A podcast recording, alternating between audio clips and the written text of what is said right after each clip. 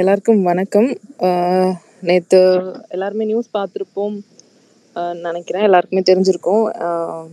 Father ஸ்டான் சாமி வந்து நம்மளை விட்டு பிரிஞ்சிட்டாங்க. ஸோ அது ஒட்டி இந்த வழக்கை பற்றின விஷயங்களும் என்னென்ன நடந்தது, அவருக்கு ஏன் இந்த எல்லா சின்ன சின்ன விஷயங்கள கூட அவருக்கு உரிமை மறுக்கப்பட்டு அவர் எந்த அளவுக்கு இந்த அரசு பயங்கரவாதமும் கார்பரேட்டும் சேர்ந்து என்ன பண்ணுச்சுங்கிறதெல்லாம் நம்ம எல்லாருக்குமே எல்லாமே தெரிஞ்சிருக்க வாய்ப்பு இல்லை. கொஞ்சம் எல்லாத்தையும் திரும்பி பார்க்கறதுக்கான ஒரு தளமாக தான் இது ஏற்பாடு செஞ்சது. தோழர் செந்தில் தொடங்குவார், அதுக்கப்புறம் சில தோழர்களும் நம்மளோட வந்து பேசுவாங்க. நீங்கள் தொடங்கலாம் தோழர்.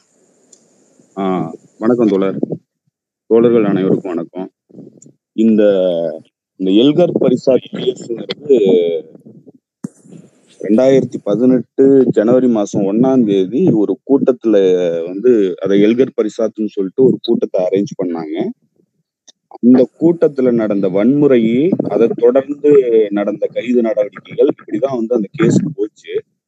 இந்த எல்கர் பரிஷாத், அதாவது இந்த பீமா கோரேகாவ் அப்படிங்கிற அந்த விஷயம் வந்து எப்ப ஆரம்பிச்சிருக்குதுன்னா, இந்த நினைவு குரல்ங்கிறது, அதாவது அந்த ஒரு வெற்றி அடைஞ்சதுக்கான ஒரு நினைவு குரலா தான் வந்து அந்த விழா வந்து எடுக்க ஆரம்பிச்சிருக்கிறாங்க.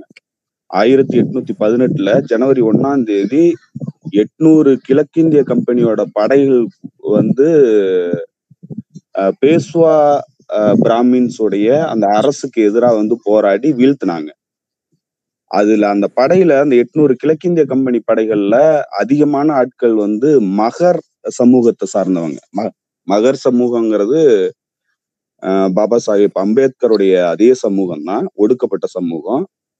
இந்த பேஷ்வா பிராமின்ஸ் வந்து அவங்களெல்லாம் கடுமையா வந்து ஜாதிய ரீதியான ஒடுக்குமுறைக்கு ஆளாக்குனதுனால, அந்த ஒடுக்குமுறையை எதிர்த்து இவங்க வந்து கிழக்கிந்திய கம்பெனி கூட சேர்ந்து அந்த பேஷ்வா அரசை வந்து வீழ்த்தினாங்க. அந்த அரசரா இருந்தவர் வந்து பேஷ்வா பாஜி ராவ் 2 அப்படிங்கிறவர் தான் வந்து அந்த டைத்துல வந்து அரசரா இருந்தாரு. அத வந்து பேட்டில் ஆஃப் கோரேகான் அப்படின்னு சொல்றாங்க. சோ இந்த நிகழ்வு வந்து நடந்தது 1818 ஜனவரி 1ஆம் தேதி.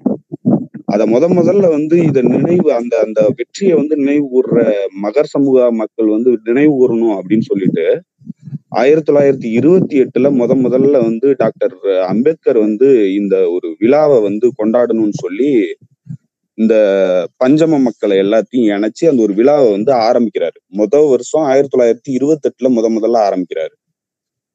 ஸோ அதை தொடர்ந்து ஒவ்வொரு வருஷமும் அந்த ஜனவரி 1ஆம் தேதி இந்த விழா வந்து கொண்டாடப்பட்டுக்கிட்டு வருது. ஸோ அப்படி அதோட தொடர்ச்சியா தான் வந்து 2018, அதாவது ஓய்வு பெற்ற நீதிபதியா இருந்த, மகாராஷ்டிராவில வந்து ஓய்வு பெற்ற நீதிபதியா இருந்த பி.ஜி. கோல்சே பட்டேல் அப்படிங்கிறவரும், இன்னொரு நீதிபதியான பி.பி. சாவந்த் அப்படிங்கிற 2 நீதிபதிகளும் இதை வந்து ஒரு ஆர்கனைஸ் பண்றாங்க எல்கர் பரிஷாத் அப்படிங்கிற பேர்ல. இந்த எல்கர்னாக்க என்ன சொல்றதுன்னா, லவுடு டிக்ளரேஷன் அப்படின்னு சொல்றாங்க. உரக்க நம்ம வந்து டிக்ளேர் பண்ணுவோம் அப்படிங்கிற மாதிரி வந்து அது ஒரு பேரை வச்சு இந்த விழாவை வந்து ஏற்பாடு பண்றாங்க. இதுல வந்து ஜிக்னேஷ் மேவானி கலந்துக்கிறாரு, உமர் காலித் கலந்துக்கிறாரு, ஜேஎன்யூ ஸ்டூடெண்ட் உமர் காலித் வந்து கலந்துக்கிறாரு, இன்னும் நிறைய செயல்பாட்டாளர்கள் கலந்துக்கிறாங்க. இந்த விழாவுக்கு வந்து முக்கியமான ஆர்கனைசரா வந்து பின்னாடி இருந்து செயல்பட்டவர் வந்து பாத்தீங்கன்னா சுதீர் தாவாலே தான் வந்து முக்கியமான பிரமுகரா வந்து இதுல வந்து செயல்பட்டு இதை ஆர்கனைஸ் பண்ணவர். ஸோ இவங்கெல்லாம் தான் கலந்து வந்து இந்த எல்கர் பரிஷாத்துங்கிற இந்த நிகழ்ச்சியை வந்து நடத்துறாங்க.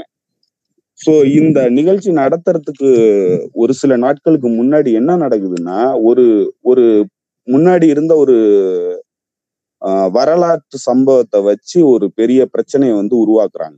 யாருன்னா மராத்தா சமூக மக்கள் வந்து அந்த பிரச்சனையை, பக்கத்துல இருக்கிற ஊர்ல இருக்கிற மராத்தா சமூக மக்கள் வந்து அந்த பிரச்சனையை வந்து உருவாக்குறாங்க.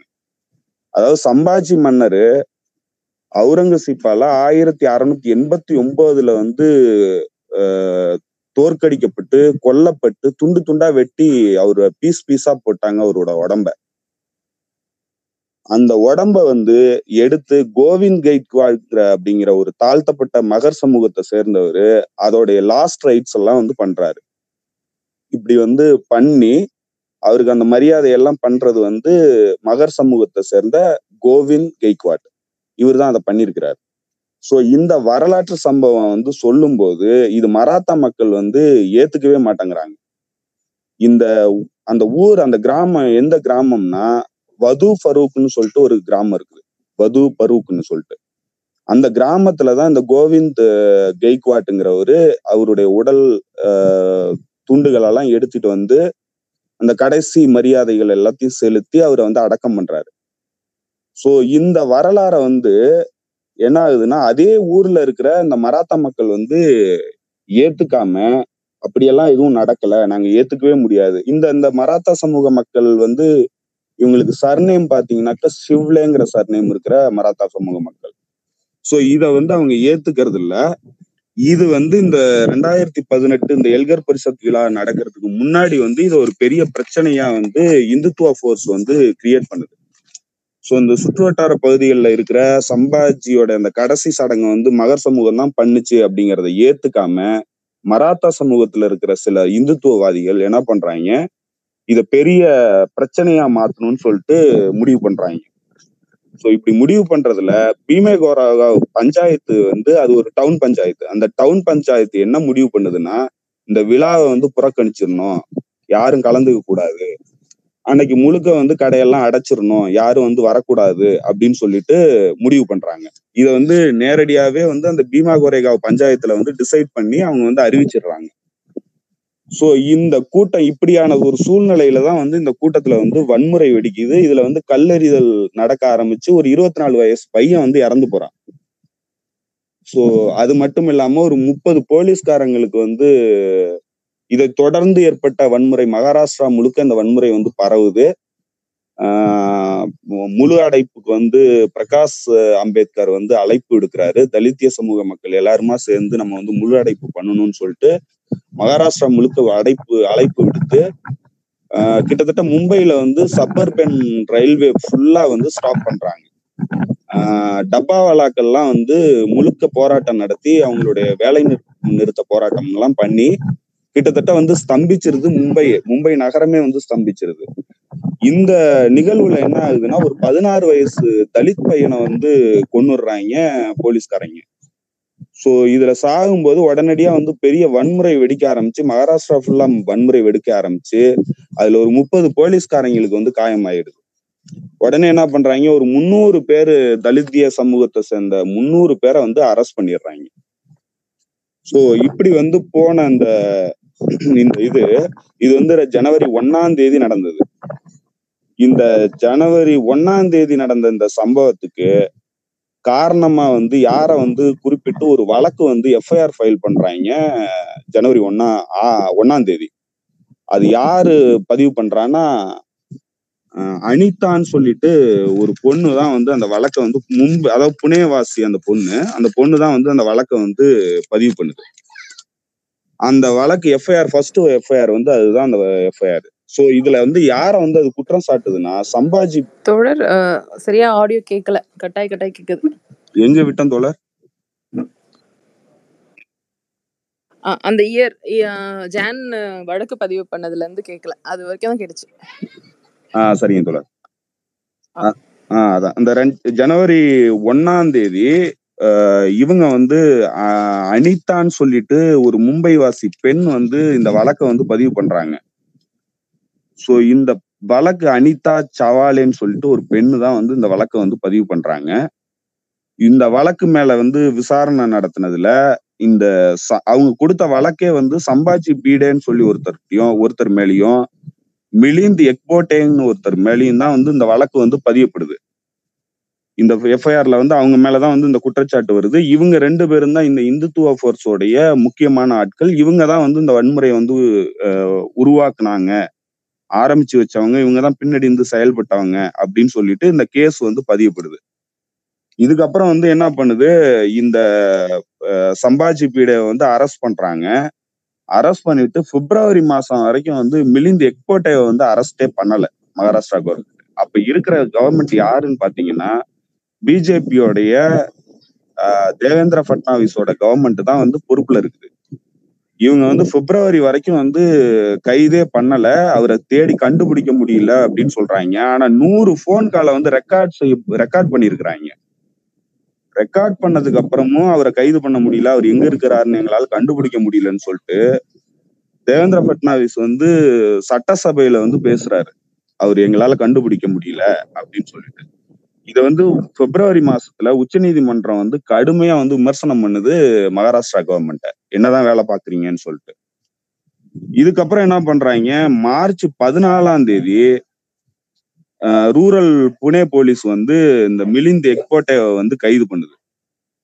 ஸோ இந்த இதுக்கு வந்து திரும்ப வந்து இவர் வந்து பெயிலுக்காக வந்து சுப்ரீம் கோர்ட்டுக்கு போறாரு. பெயில்ல வந்து சுப்ரீம் கோர்ட் என்ன சொல்லுதுன்னா, இவ்வளவு நாள் வந்து நீ வந்து போலீஸ்க்கு எந்த ஒத்துழைப்பும் கொடுக்காம சுத்திக்கிட்டு இருந்தா, ஸோ உனக்கு எந்த பெயிலும் கொடுக்க முடியாதுன்னு சொல்லிட்டு நிராகரிச்சிருது சுப்ரீம் கோர்ட். இது வந்து மார்ச் 14ஆம் தேதி. அப்பதான் வந்து இவரை கைது பண்றாங்க. சம்பவம் நடந்தது வந்து ஜனவரி 1ஆம் தேதி. இவ்வளவு நாள் கழிச்சு அப்பதான் கைது பண்றாங்க. அடுத்து ஏப்ரல் 22ஆம் தேதி இந்த வழக்குல முக்கியமான நேரடி சாட்சியா இருந்த ஒரு தலித் பெண்ணு, 19 வயசு பெண்ணு வந்து கிணத்துல வந்து பிணமா மிதக்குது. ஸோ அந்த பெண்ணை வந்து அந்த கேஸை வந்து என்கொயரி பண்றது திரும்ப என்ன பண்றாங்க இவங்க, அவருடைய அந்த பொண்ணோட கேஸை வந்து என்கொயரி பண்றங்கிற பேர்ல அந்த பெண்ணுடைய அண்ணனை வந்து அரெஸ்ட் பண்றாங்க. என்னன்னா அட்டெம்ப்ட் மர்டர்ல வந்து அரெஸ்ட் பண்றாங்க. ஆனா எந்த கேஸ் அவர் மேல எதுவும் இருக்குதா என்னன்னாக்கா எதுவுமே கிடையாது, எதுவுமே யாருமே சொல்லல. இவங்கெல்லாம் வந்து விசாரணைங்கிற பேர்ல அவரை கூட்டு போயிட்டு இங்க வான் சும்மா கூட்டு போனவங்க அட்டெம்ப்ட் மர்டர் கேஸ்ல வந்து அரெஸ்ட் பண்ணி அவரை உள்ளுக்கு தள்ளிடுறாங்க. ஸோ அதுக்கப்புறம் வந்து ஜூன் 1ஆம் மாசத்துல இவங்க வந்து இதுக்கான வேலையெல்லாம் ஆரம்பிச்சு இவங்க வந்து விசாரணை வந்து பண்ணி கைது பண்ண ஆரம்பிக்கிறாங்க. யாரை கைது பண்றாங்கன்னா ரோனா வில்சனை கைது பண்றாங்க. ரோனா வில்சன் யாருன்னு பாத்தீங்கன்னாக்க, இங்க கேரளாவில பிறந்தவர், ஜுவாலஜி படிச்சுட்டு பாண்டிச்சேரி யூனிவர்சிட்டியில வந்து MA political science and international relations படிச்சுட்டு, JNUல MPhil படிச்சுட்டு லண்டன்ல வந்து PhD பண்றதுக்காக ரெடி பண்ணிட்டு இருக்கிறவர். அவரு தான் வந்து ரெடி பண்ணிட்டு இருக்கிறாரு. கொஞ்ச நாள்ல கிளம்புறவரு, கிட்டத்தட்ட ரெடி ஆயிட்டாரு. ஆனா இவர் என்னன்னா, அதுக்கு முன்னாடி வந்து இந்த JNUல வந்து எம்ஃபில் படிக்கிற டயத்துல என்ன பண்றாரு, அரசியல் கைதிகளை வந்து விடுவிக்கிறதுக்காக ஒரு ஆர்கனைசேஷனை வந்து ஆரம்பிக்கிறாரு. அது எப்ப ஆரம்பிக்கிறாருன்னா, காஷ்மீர் விடுதலைக்காக போராடிட்டு இருக்கிற ப்ரொஃபசர் கிலானிய வந்து இந்த பார்லிமெண்ட் அட்டாக் வழக்குல வந்து மரண தண்டனை விதிச்சிடுறாங்க. ஸோ அந்த வழக்குல வந்து விடுவிக்கிறதுக்காக மிகப்பெரிய போராட்டம் நடத்துறதுல முக்கியமான முன்னணியா நின்று செயல்பட்டவர் வந்து ரோனா வில்சன்.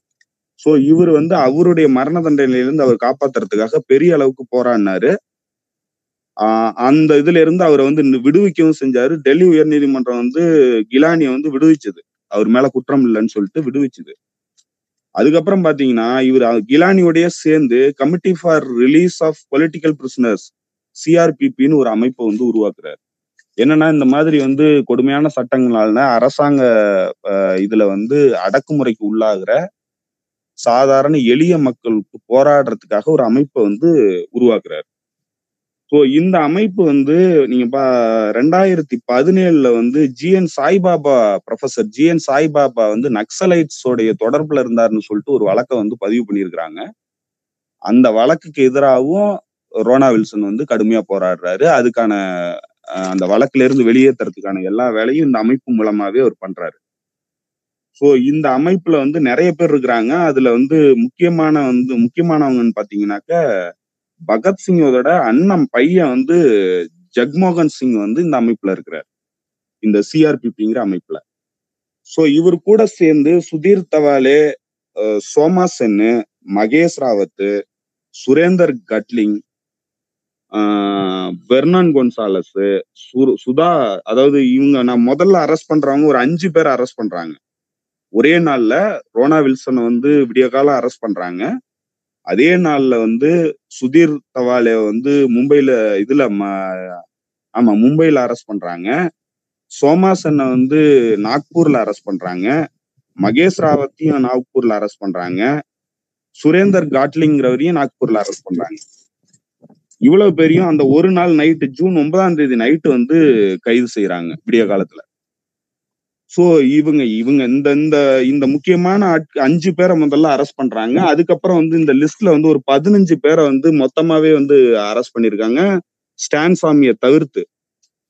இவங்க எல்லாம் யாராருன்னு பாத்தீங்கன்னாக்கா வரவர ராவு, சுதா பரத்வாஜ், வெர்னான் கொன்சால்வஸ், கௌதம் நவ்லேக்கா, அருண் ஃபரேரா, சுதீர் தவாலே, ரோனா வில்சன், சோமா சென், ஆனந்த் தெல்தும்டே, மகேஷ் ராவத், சுரேந்தர் காட்லிங்கு, சாகர் கோக்ரே, ரமேஷ் கைச்சரு, ஹனிபாபு, ஜோதி ஜக்தாப்.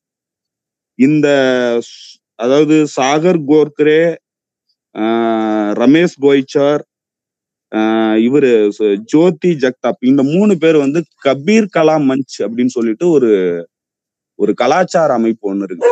இந்த தலிதிய மக்களுக்கான விடுதலைக்காக தொடர்ந்து விழிப்புணர்வு பிரச்சாரங்கள் பண்ணிட்டு இருக்கிற ஒரு அமைப்பு. இந்த அமைப்புடைய மெம்பர்ஸ் இவங்க எல்லாமே. இவங்க வந்து அந்த கூட்டத்துல வந்து கலந்துகிட்டு இவங்க வந்து அந்த விழிப்புணர்வுக்காக பாடினவங்க தான். இவங்களையும் வந்து சேர்த்து அரெஸ்ட் பண்ணியிருக்கிறாங்க. இவங்களை எல்லாரையுமே யூஏபிஎல்ல அரெஸ்ட் பண்ணியிருக்கிறாங்க.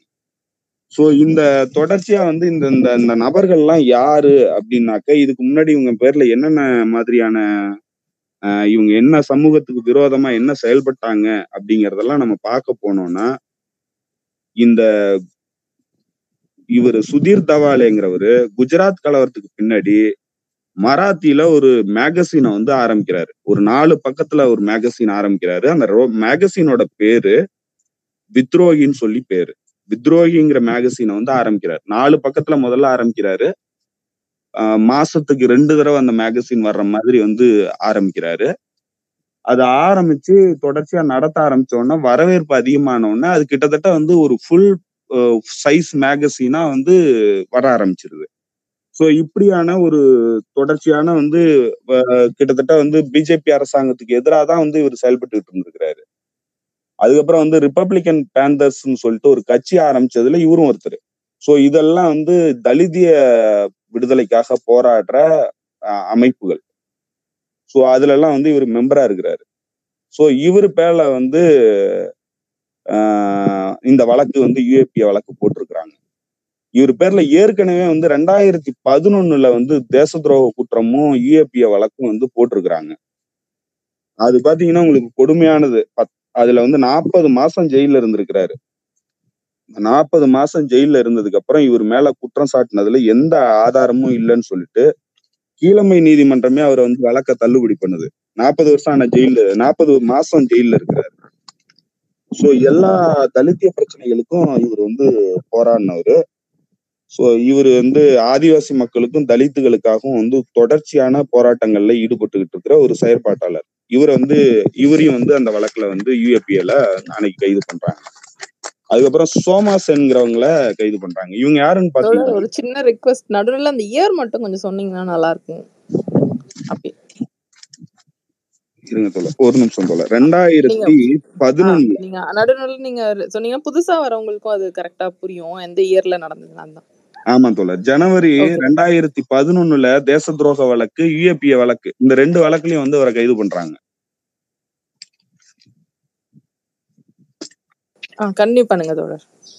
அதுக்கப்புறம் வந்து மறுபடி வந்து இவர் இந்த ஜூன் 2018 ஜூன் 6ஆம் தேதி மத்தவங்களோட சேர்த்து இந்த 5 பேர் கைது பண்ணதுல இவரும் ஒருத்தர் யூஏபிஏல. அடுத்து வந்து அசிஸ்டன்ட் ப்ரொஃபஸரா இருக்கிற இங்கிலீஷ் டிபார்ட்மெண்ட்டோடைய அசிஸ்டன்ட் ப்ரொஃபஸரா இருக்கிற நாக்பூர் யூனிவர்சிட்டியில வேலை பார்க்குற ஒரு அசிஸ்டன்ட் ப்ரொஃபஸர் தான் வந்து இந்த சோமாசன்கிறவங்க. இவங்க வந்து உமன்ஸ் ரைட் ஆக்டிவிஸ்ட். இவங்களும் வந்து இந்த committee for protection of democratic ரைட்ஸ்ன்னு சொல்லிட்டு ஒரு ஆர்கனைசேஷன் வந்து ரன் பண்ணிட்டு இருக்கிறாங்க. இவங்க இந்த அமைப்பு வந்து பெண்களுக்கான விடுதலைக்கு போராடுற ஒரு அமைப்பு. இந்த அமைப்புல தான் வந்து இவங்க இருக்கிறாங்க. இவங்க வந்து நாக்பூர் யூனிவர்சிட்டி டீச்சர்ஸ் அசோசியேஷனுடைய பிரசிடண்டாகவும் இருக்கிறாங்க. ஸோ இவங்களை வந்து அந்த கேஸ்ல வந்து கைது பண்றாங்க. ஸோ இவங்க மேல அந்த கேஸ் எப்படி வந்து இவங்க மேல அந்த புனையப்பட்டிருக்குதுன்னா, இவருடைய கணவர் வந்து துஷார்காந்த் பட்டாச்சாரியான்னு சொல்லிட்டு நக்சலைட்டு கூட தொடர்புல இருந்தாருன்னு 2007 கைது செஞ்சு 4 வருஷம் ஜெயில இருந்து கடைசியா வந்து அவர் மேல அந்த குற்றச்சாட்டு நிரூபிக்கப்படாம வந்து வெளியில வந்தாரு. அவருடைய ஒய்ஃப் தான் வந்து இந்த சோமாசன்கிறவங்க. இதுக்கப்புறம் ஒரு முக்கியமான இளம் போராட்டவாதி, அவர் வந்து மகேஷ் ராவத்னு சொல்லிட்டு ஆதிவாசிகளுக்காக கச்ரோலி அப்படிங்கிற பகுதியில வந்து ஆதிவாசி மக்களுக்காக கடுமையா போராடிட்டு இருக்கிற ஒரு இளம் செயற்பாட்டாளர். ஸோ இவரை வந்து இவரையும் வந்து அந்த வழக்குல வந்து சேர்த்து கைது பண்றாங்க. ஸோ இவங்க எல்லாருமே வந்து ஒரே இதுலதான் வந்து ஒன்றிணைறாங்க. என்னன்னா, தலித் அமைப்புகளுடைய விடுதலைக்காக போராடுறவங்க, ஆதிவாசி மக்களுக்குடைய விடுதலைக்காக போராடுறவங்க, இந்த ஒரு ஒரு இதுல. அது மட்டும் இல்லாம இவங்க எல்லாம் வந்து நிறைய மைனிங் கம்பெனிஸ்க்கு எதிராகவும் போராடிட்டு இருக்கிறவங்க. ஸோ இதுக்கப்புறம் ஒரு முக்கியமான நபரை வந்து இந்த வழக்குல வந்து சேர்த்து கைது பண்றாங்க. அவர் யாருன்னு பாத்தீங்கன்னாக்கா சுரேந்திரா காட்லிங்கிறவர். இவர் வந்து ஒரு ஃபேமஸான அட்வொகேட். ஸோ இவர் தான் வந்து ஜிஎன் சாய்பாபாவுடைய அந்த நக்சலைட் தொடர்பு வழக்குல வந்து இவர் தான் அப்பியர் ஆகி அந்த வழக்குல இருந்து 2012 வந்து ஜிஎன் சாய்பாபா வந்து அந்த வழக்குல இருந்து விடுவிக்கிறார். ஸோ இவருடைய அந்த அந்த வழக்கு, இவர் வந்து எதுலாம் வந்து எக்ஸ்பர்ட்னு பாத்தீங்கன்னாக்கா UAPA, forest rights act, SC ST, அந்த வன்கொடுமை தடுப்பு சட்டம், இதுலலாம் ரொம்ப ஸ்பெஷலிஸ்டான ஒரு அட்வொகேட்டு இவர். வந்து அருண் ஃபெரரான்னு சொல்லிட்டு ஒரு அட்வொகேட்டுக்கு வந்து இவர் அப்பியர் ஆகி 2007 2012 வரைக்கும் அந்த வழக்கை நடத்தி 2012 வந்து அவரை விடுவிக்கிறாரு. அவரு அருண் ஃபெரேரா மேல வந்து என்ன வழக்கு இருந்ததுன்னா, அப்போ இந்த 2007 போட்ட வழக்கு, அந்த வழக்கு பாத்தீங்கன்னாக்க 2007 வந்து அவரையும் வந்து நக்சலைட்டு கூட தொடர்புல இருந்தாரு அப்படிங்கிற வழக்கு தான் வந்து அந்த வழக்கு. அந்த வழக்குல இருந்து விடுவிச்சது வந்து இந்த சுரேந்திர காட்லிங்கிறவர். ஸோ இவர் வந்து இந்த அவான் நாட்டியா மஞ்ச் அப்படின்னு ஒரு அமைப்பை வந்து ஆரம்பிச்சு, அது வந்து ஒரு கலாச்சார உரையாடல்கள் நிகழ்த்துற ஒரு அமைப்பு. குறிப்பா வந்து இந்த ஜாதிய ஒடுக்குமுறைகளுக்கு எதிராக வந்து ஒரு பிரச்சாரம் பண்ற ஒரு அமைப்பை ஆரம்பிச்சு நடத்திட்டு இருக்கிறாரு. தொடர்ந்து வந்து வழக்குகள் வந்து ஆயிரக்கணக்கான இந்த ஆதிவாசி மக்களுக்கு எதிரான வழக்குகள், பழங்குடி மக்களுக்கு எதிரான வழக்குகள், தலித்திய மக்களுக்கு எதிரான வழக்குகளை வந்து நடத்திட்டு இருந்தவர் இவர் தான்.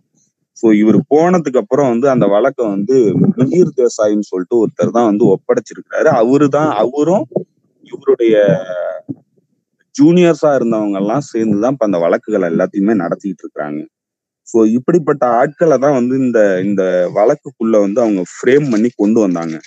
ஸோ இந்த வழக்கோட அடிப்படையை பாத்தீங்கன்னாக்க, இவங்க முதல்ல வந்து இந்த வழக்கு வந்து பதியும் போது இந்த வழக்கை யார் கொடுத்ததுன்னு பாத்தீங்கன்னாக்க, இது எஃப்ஐஆர் வந்து எப்ப பதியப்பட்டிருக்குனாக்க ஜனவரி 8, அதாவது ஜனவரி 1 அனிதா சாவ்லே கொடுத்த வழக்கை வந்து விசாரணை பண்ணி அதை பெருசா வந்து எதுவுமே கொண்டு போகல.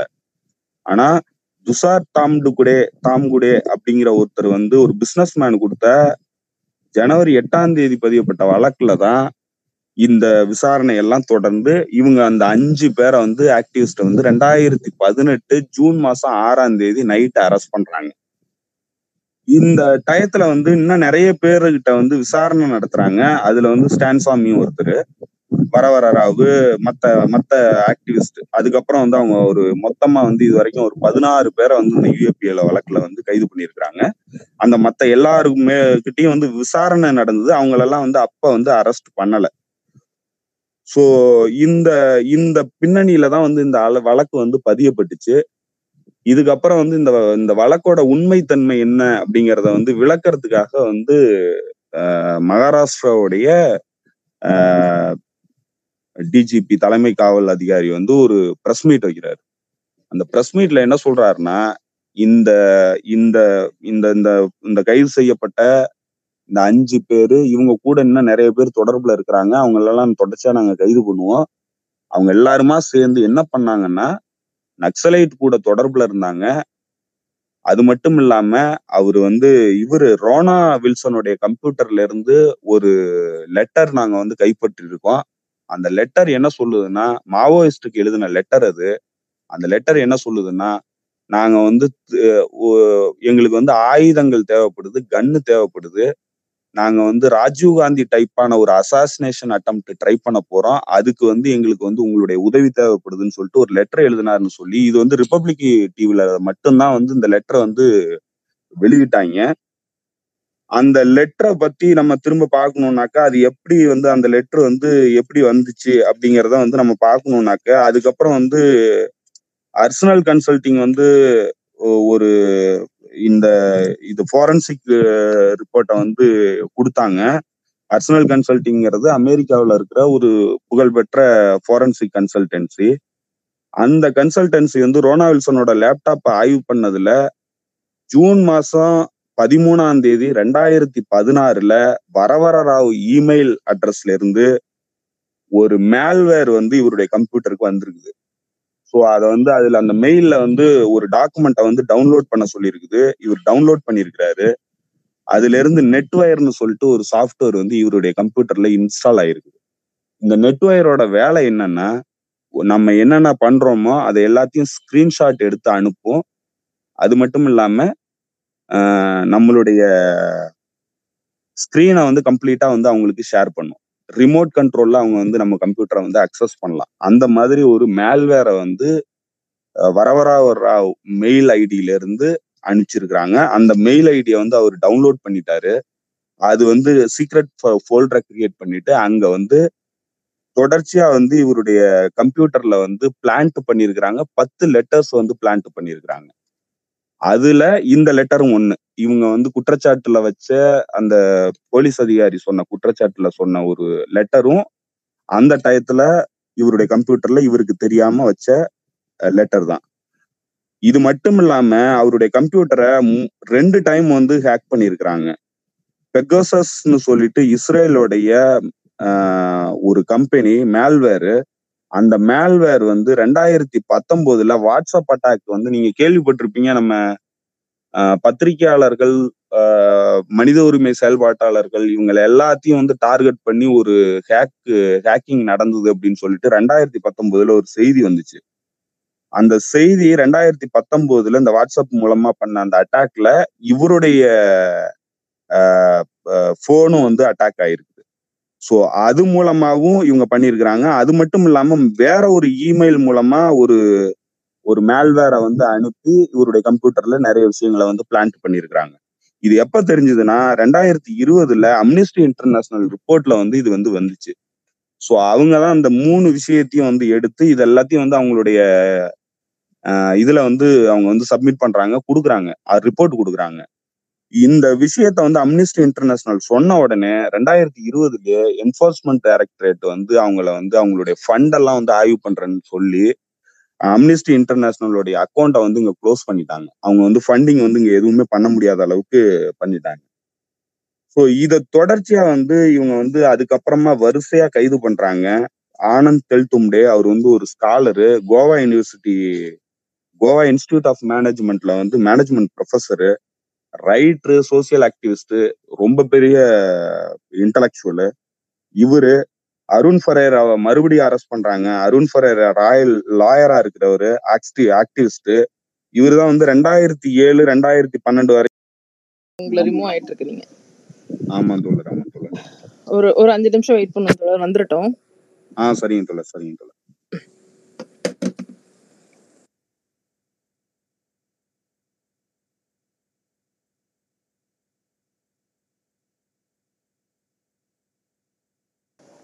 கன்னியூ பண்ணலாமா தோழர்? பண்ணலாம் தோழர். ஓகே. ஸோ இந்த பின்னணியில வந்து இந்த வழக்கை வந்து இவங்க வந்து ஆக்சுவலா பிளான்ட் பண்ணிருக்கிறதா வந்து அர்சனல் கன்சல்டிங்ல இருக்க அந்த தடயவியல் ஃபேர்ம் வந்து கன்ஃபார்ம் பண்ணுது. இது வந்து பிளான்ட் பண்ணதுதான், இந்த லெட்டர் வந்து யாரோ ஒழிச்சு வச்சாங்க அப்படின்னு சொல்லிட்டு சொல்லுது. ஸோ இந்த பின்னணியில ஸ்டான் சுவாமி அப்படிங்கிறவரை வந்து இவர் யாருங்கிற பின்னணியை நம்ம பார்த்தோம்னாக்க, ஸ்டான் சுவாமி திருச்சியில பிறந்தவர். திருச்சியில வந்து சென்ட் ஜோசப் காலேஜ்ல படிச்சுட்டு அதுக்கப்புறமா வந்து இவர் சோசியாலஜி எம்ஏ வந்து பிலிப்பைன்ஸ்ல போய் படிச்சிருக்கிறார். பிலிப்பைன்ஸ்ல படிச்சுட்டு ஒரு 2 வருஷம் வந்து திரும்ப இவர் இங்க வந்ததுக்கு அப்புறம் இவருக்கு வந்து பழங்குடி மக்கள்கிட்ட வந்து ஒர்க் பண்ணும், அவங்களுடைய சோசியல் வெல்ஃபேருக்காக ஒர்க் பண்ணுங்கிற ஒரு ஆசை இருந்ததுனால இவர் என்ன பண்ணிருக்கிறாரு, ஜார்க்கண்ட்ல இருக்கிற ஒரு கிராமத்துக்கு போய் ஒரு 2 வருஷம் வந்து வேலை பார்த்துருக்கிறாரு. ஸோ அவங்களுடைய வாழ்வியலை பத்தி புரிஞ்சுக்கிறதுக்கும் அந்த மக்களுடைய இதை பத்தி கல்ச்சரு மற்ற விஷயங்களை தெரிஞ்சுக்கிறதுக்காகவும் வந்து வேலை பார்த்துருக்கிறாரு. அதுக்கப்புறம் வந்து 2 வருஷத்துக்கு அப்புறம் இவர் வந்து திரும்ப வந்து பெங்களூருக்கு வந்து இந்தியன் சோசியல் இன்ஸ்டியூட் அப்படின்னு சொல்லிட்டு ஒரு ஒரு இன்ஸ்டியூட்ல வந்து இவர் ஒரு 15 வருஷம் வேலை பார்த்தாரு. அதுல வந்து அதோட டைரக்டரா கூட இருந்திருக்கிறாரு. அந்த டைரக்டரா இருந்துட்டு அதுக்கப்புறம் ஒரு கட்டத்துல அவருக்கு வந்து இது போர் அடிக்கிற மாதிரி இருந்தோம்னா பழைய அந்த ஒரு ஆசை, சின்ன வயசுல இருந்த ஆசைக்காக திரும்ப வந்து ஜார்க்கண்டுக்கு போய் அதுக்கப்புறம் தொடர்ச்சியா வந்து ஜார்க்கண்ட்ல மட்டும்தான் வந்து அவரு வேலை பார்த்தாரு. இந்த பழங்குடி மக்களுடைய உரிமைக்காக போராடிட்டு இருந்திருக்கிறாரு. ஸோ இவருடைய பெரும்பாலும் இவர் பண்ண விஷயங்கள்லாம் என்னன்னா அந்த மக்களுக்கு விழிப்புணர்வு ஏற்படுத்துறது தான் இவர் பண்ண முக்கியமான விஷயம். அவங்க கல்வி விழிப்புணர்வு, அவங்களுடைய உரிமை சார்ந்த விஷயங்களை வந்து விழிப்புணர்வு ஏற்படுத்துறது, சட்ட நுணுக்கங்களை வந்து சொல்லி கொடுக்கறது, குறிப்பா வந்து இந்த பழங்குடி மக்கள் மேல வந்து இளைஞர்கள் மேல மாவோயிஸ்ட் சப்போர்ட்டருங்கிற முத்திரையை குத்தி இவங்க மேல வந்து கேஸ போட்டு உழுகு தள்ளிடுறது இந்திய அரசு ஆளும் வர்க்கம் வந்து இந்த இது தொடர்ச்சியா பண்ணிக்கிட்டு இருக்கு.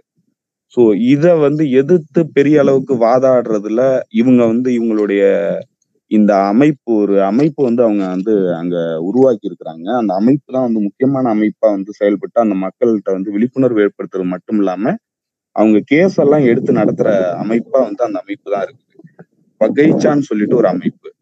ஸோ இந்த அமைப்பு வந்து விழிப்புணர்வு ஏற்படுத்துறது, அவங்க மேல போட்டிருக்கிற அந்த கேஸை வந்து எடுத்து நடத்துறது, சட்ட நுணுக்கங்களை ஆராய்ஞ்சு அந்த மக்களுக்கு விழிப்புணர்வு கொடுக்கறது, அது மட்டும் இல்லாம எந்தெந்த சட்டம் எல்லாம் நடைமுறைக்கே வந்து வராம இருக்குது. குறிப்பா பாத்தீங்கன்னாக்க பஞ்சாயத்து எக்ஸ்டென்ஷன் டு ஷெட்யூல் ஏரியாஸ்ன்னு சொல்லிட்டு 1996 வந்து ஒரு ஆக்டை வந்து பாஸ் பண்ணியிருக்குது கவர்மெண்ட். ஆனா அந்த சட்டம் வந்து நடைமுறைக்கே வந்தது இல்லை, அது செயல்பாட்டுக்கு வந்ததே இல்லை. அது என்ன சொல்லுதுன்னா இந்த மாதிரியான பழங்குடி மக்கள் வந்து அவங்க மரபு வழியா வந்து கிராம பஞ்சாயத்துகளை நடத்தி அவங்களுடைய ஆட்சி வந்து நிர்வாகத்தை வந்து அவங்க பார்த்துக்கலான்னு சொல்லுது அந்த சட்டம். ஆனா அந்த சட்டம் எல்லாம் நடைமுறையில வர்றதே இல்லை.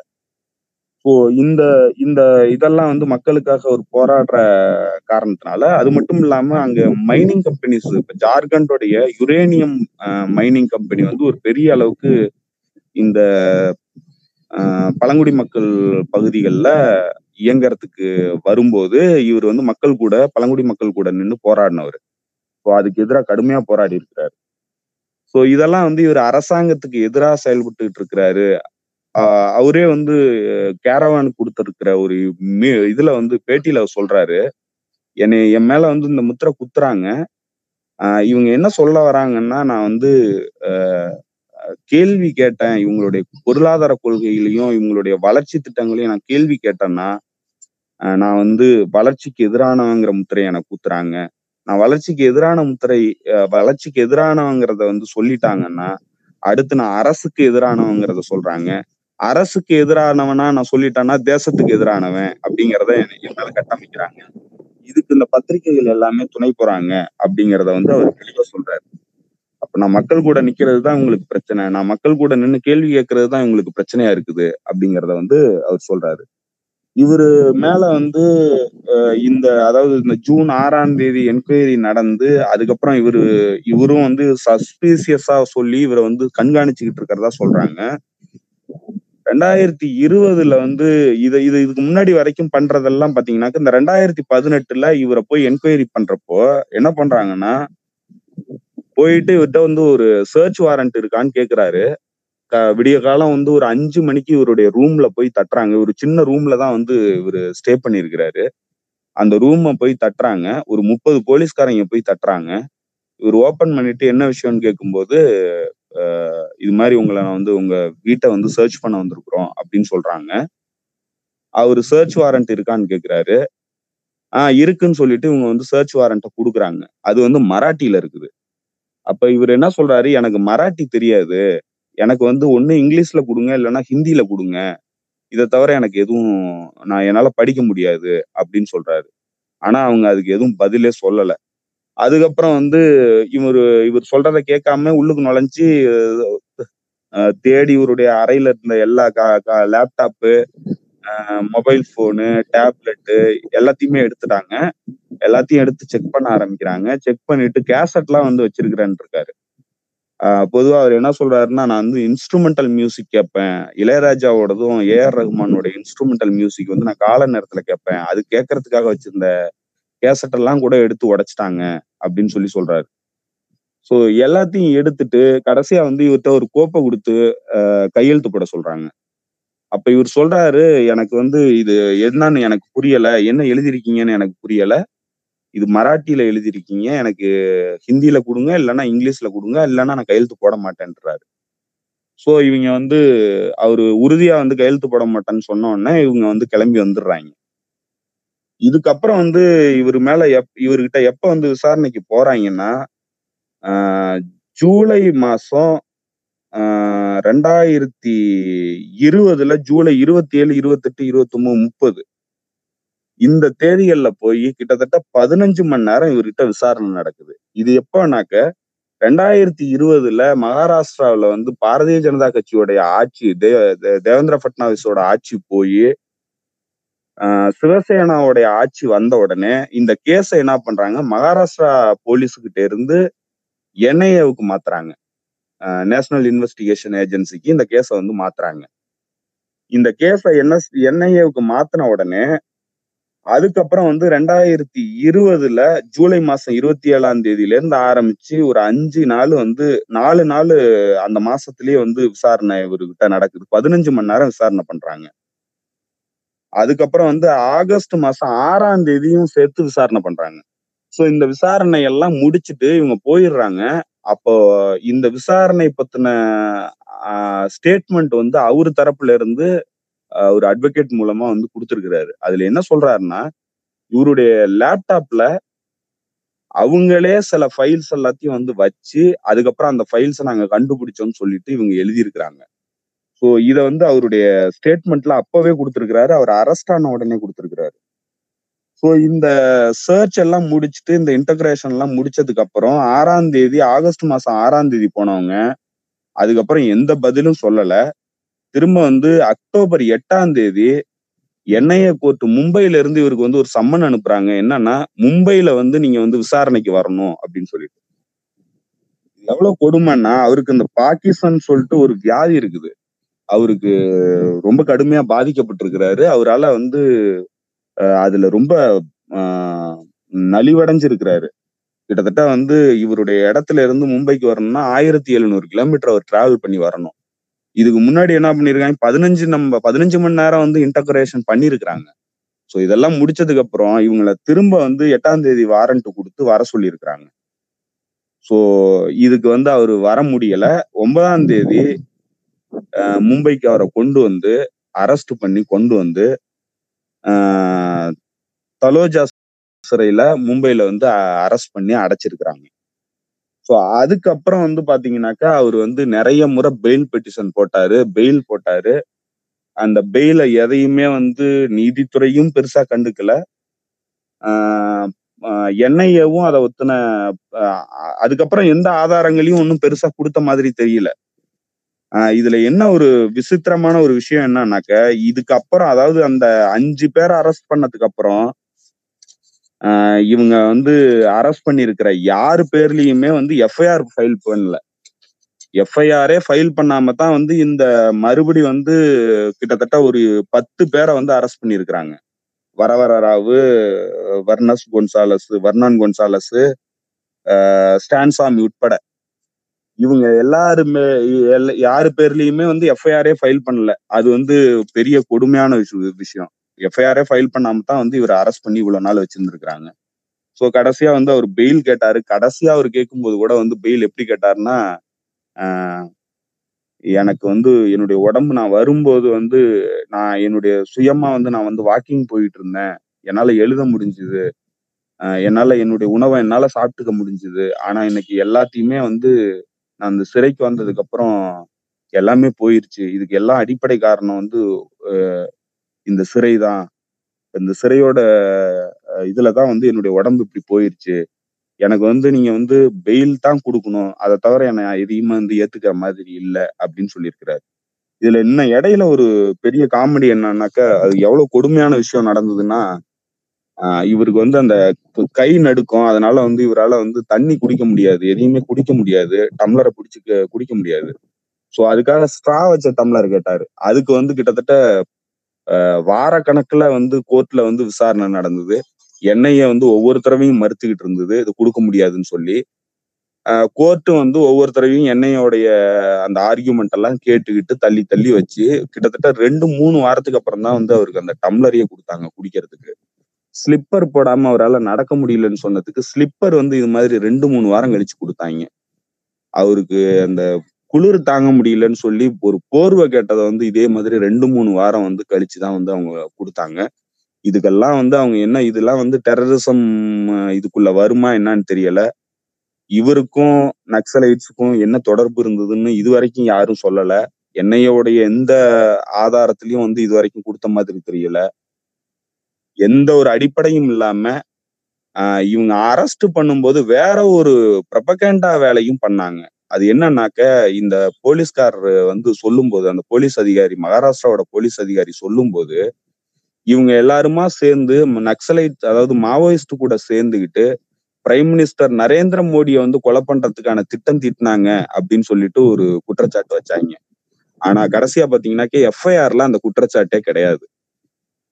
எஃப்ஐஆர்ல போடாம நியூஸ் மீடியா முழுக்க வந்து அதை பரப்பி அது ஒரு ப்ரொபகண்டாவா பண்ணி இவங்க மேல இருந்த உண்மையான இவங்க யாரு என்னங்கிறதெல்லாம் வந்து ஒரு தவறான முத்திரை குத்தி இவங்களை யாரும் கண்டுக்க கூடாதுன்னு சொல்லி மாத்தி இவங்களை வலுக்கட்டாயமா பிடிச்சி அரெஸ்ட் பண்ணி உள்ளுக்கு தள்ளினாங்க. இப்போ ஸ்டான் சாமி, இப்ப இதுல இருந்து நம்ம புரிஞ்சுக்கலாம், ஸ்டான் சாமி இயற்கை எழுதினாரா இல்ல வந்து கொல்லப்பட்டாராங்கிறது இப்ப இந்த பின்னணியில இருந்து நம்ம புரிஞ்சுக்கணும். அது மட்டும் இல்லாம சாய்பாபாங்கிறவர் வந்து போலியோல பாதிக்கப்பட்ட ஒரு ப்ரொஃபசர், அவரு வந்து இதே யுஏபிஏ வழக்குல கைதாகி உள்ளுக்கு இருக்கிறாரு. அவருக்கு இதை மட்டும் இல்லாம ஏகப்பட்ட உடல் உபாதைகள் இருக்கு. ஸோ அதையும் தாங்கிக்கிட்டு அவர் இன்ன வரைக்கும் வெளியில விடாம தான் உள்ளுக்கு வச்சிருக்கிறாங்க. ஸோ இதெல்லாமே சொல்றாங்களே தவிர இவங்க எந்த ஆதாரபூர்வமான எந்த ஒரு டாக்குமெண்ட்டையும் இது வரைக்கும் வந்து ப்ரொவைட் பண்ணல. இந்த கேஸை வந்து எவ்வளவுக்கு எவ்வளவு இழுக்க முடியுமோ அவ்வளோக்கு எவ்வளவு இழுத்துக்கிட்டே இருக்குது என்ஐஏ. கோர்ட்டும் அதை வந்து கண்டிச்சு கேட்குற மாதிரி இல்லை. இப்போ இந்த மாதிரியான இந்த யுஏபிஏ மாதிரியான வழக்குல என்ன பிரச்சனைனா, இவங்க பெயிலும் கிடைக்காது, இந்த வழக்கு விசாரணை போய்கிட்டே இருக்கும், தடா படா மாதிரி இந்த வழக்கு விசாரணை போய்கிட்டே இருக்கும். எந்த எவிடன்ஸையும் கொடுக்க போறது இல்லை. ஒரு 4-5 வருஷத்துக்கு அப்புறம் வந்து அவங்க மேல எந்த குற்றச்சாட்டும் இல்லைன்னு சொல்லிட்டு நிரபராதின்னு விடுவிப்பாங்க. ஆனா இந்த 4-5 வருஷம் அவங்க வந்து ஜெயில அனுபவிப்பாங்க. ஸோ இதுதான் தொடர்ச்சியா நடந்துகிட்டு இருக்கு. இதுதான் அருண் ஃபெரேராவுக்கு நடந்தது. இதே காலகட்டத்துல திருமுருகன் காந்தியை வந்து யுஏபிஏ வழக்குல வந்து கைது பண்ணாங்க. ஆகஸ்ட் மாதம் 26ஆம் தேதி என்னமோ வந்து திருமுருகன் காந்தியை வந்து கைது பண்ணாங்க. இந்த வழக்கெல்லாம் வந்து இவங்களெல்லாம் கைது பண்ணி போட்டு அடுத்து உடனே வந்து திருமுருகன் காந்தியை கைது பண்ணாங்க. இது அதோட பின்னணியில தான் வந்து இவரை கைது பண்றாங்கிற மாதிரி தான் எல்லாரும் நினைச்சாங்க. ஆனா அவங்க ஒரு தவறான ஒரு வேலையை பண்ணாங்க, அதுல மாட்டிக்கிட்டாங்க. அது கோர்ட்ல வந்து அம்பலப்பட்டு அந்த வழக்கு வந்து உடஞ்சி சுக்குநூறா போச்சு. அது நம்ம பார்த்ததுதான். ஸோ இந்த மாதிரியான இந்த கருப்பு சட்டங்களை வச்சுக்கிட்டு இந்த மாதிரியான விளிம்பு நிலை மக்களுக்கும் எந்த ஆதரவும் மற்ற பழங்குடி மக்கள், தலித்திய மக்களுக்காக போராடுற செயற்பாட்டாளர்கள் அவங்களெல்லாம் ஒடுக்கறதுக்காக இந்த மாதிரி உயர்ஜாதிய பார்ப்பனர்களுடைய ஆதிக்கத்துக்காக இந்த அரசாங்கம் வந்து ஆர்எஸ்எஸோட உந்துதின் பேர்ல இந்த வேலையெல்லாம் பண்ணி இவங்களை எல்லாத்தையும் அடைச்சி வச்சுக்கிட்டு இருக்கு.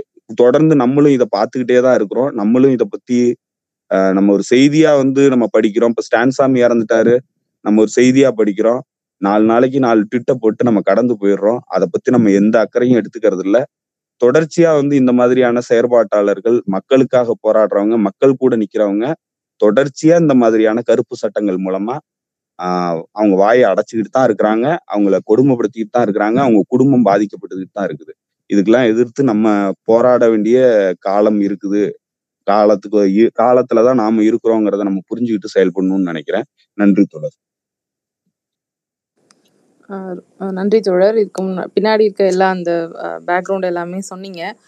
கேள்விகள் ஏதா இருந்தாலும் எடுப்போமா இல்ல முடிச்சுப்போமா தோழர்? எனக்கு அந்த அளவுக்கு தெரியுமான்னு தெரியல. ஏதாவது தெரிஞ்சதுன்னா சொல்றேன். தெரிஞ்சது நம்ம ஷேர் பண்ணிக்கலாம். கேள்வி இருந்தா ரிக்வெஸ்ட் கொடுங்க, ஷார்ட்டா முடிச்சிடலாம்.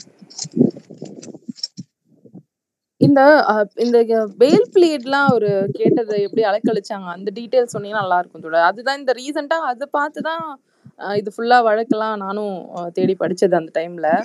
ஸோ அதை பற்றியும் நீங்கள் சொன்னீங்கன்னா நல்லா இருக்கும்னு நினைக்கிறேன். அந்த ஒவ்வொரு இது ஸ்லிப்பர் கூட எப்படி மறுக்கப்பட்டுச்சு, அவருக்கு கொடுக்காம அவருக்கு பார்க்கின்சன் டிசீஸ் இருந்தது, அவரால் டம்ளர் கூட ஹோல்ட் பண்ண முடியாமல் தண்ணி குடிக்கிறதுக்கு சிப்பர் இதெல்லாம் கொடுக்காம எப்படி 20 days கழிச்சு தான் அது கூட எடுத்துக்கிட்டாங்க கவனத்தில் அப்படிங்கிற மாதிரி இருந்தது.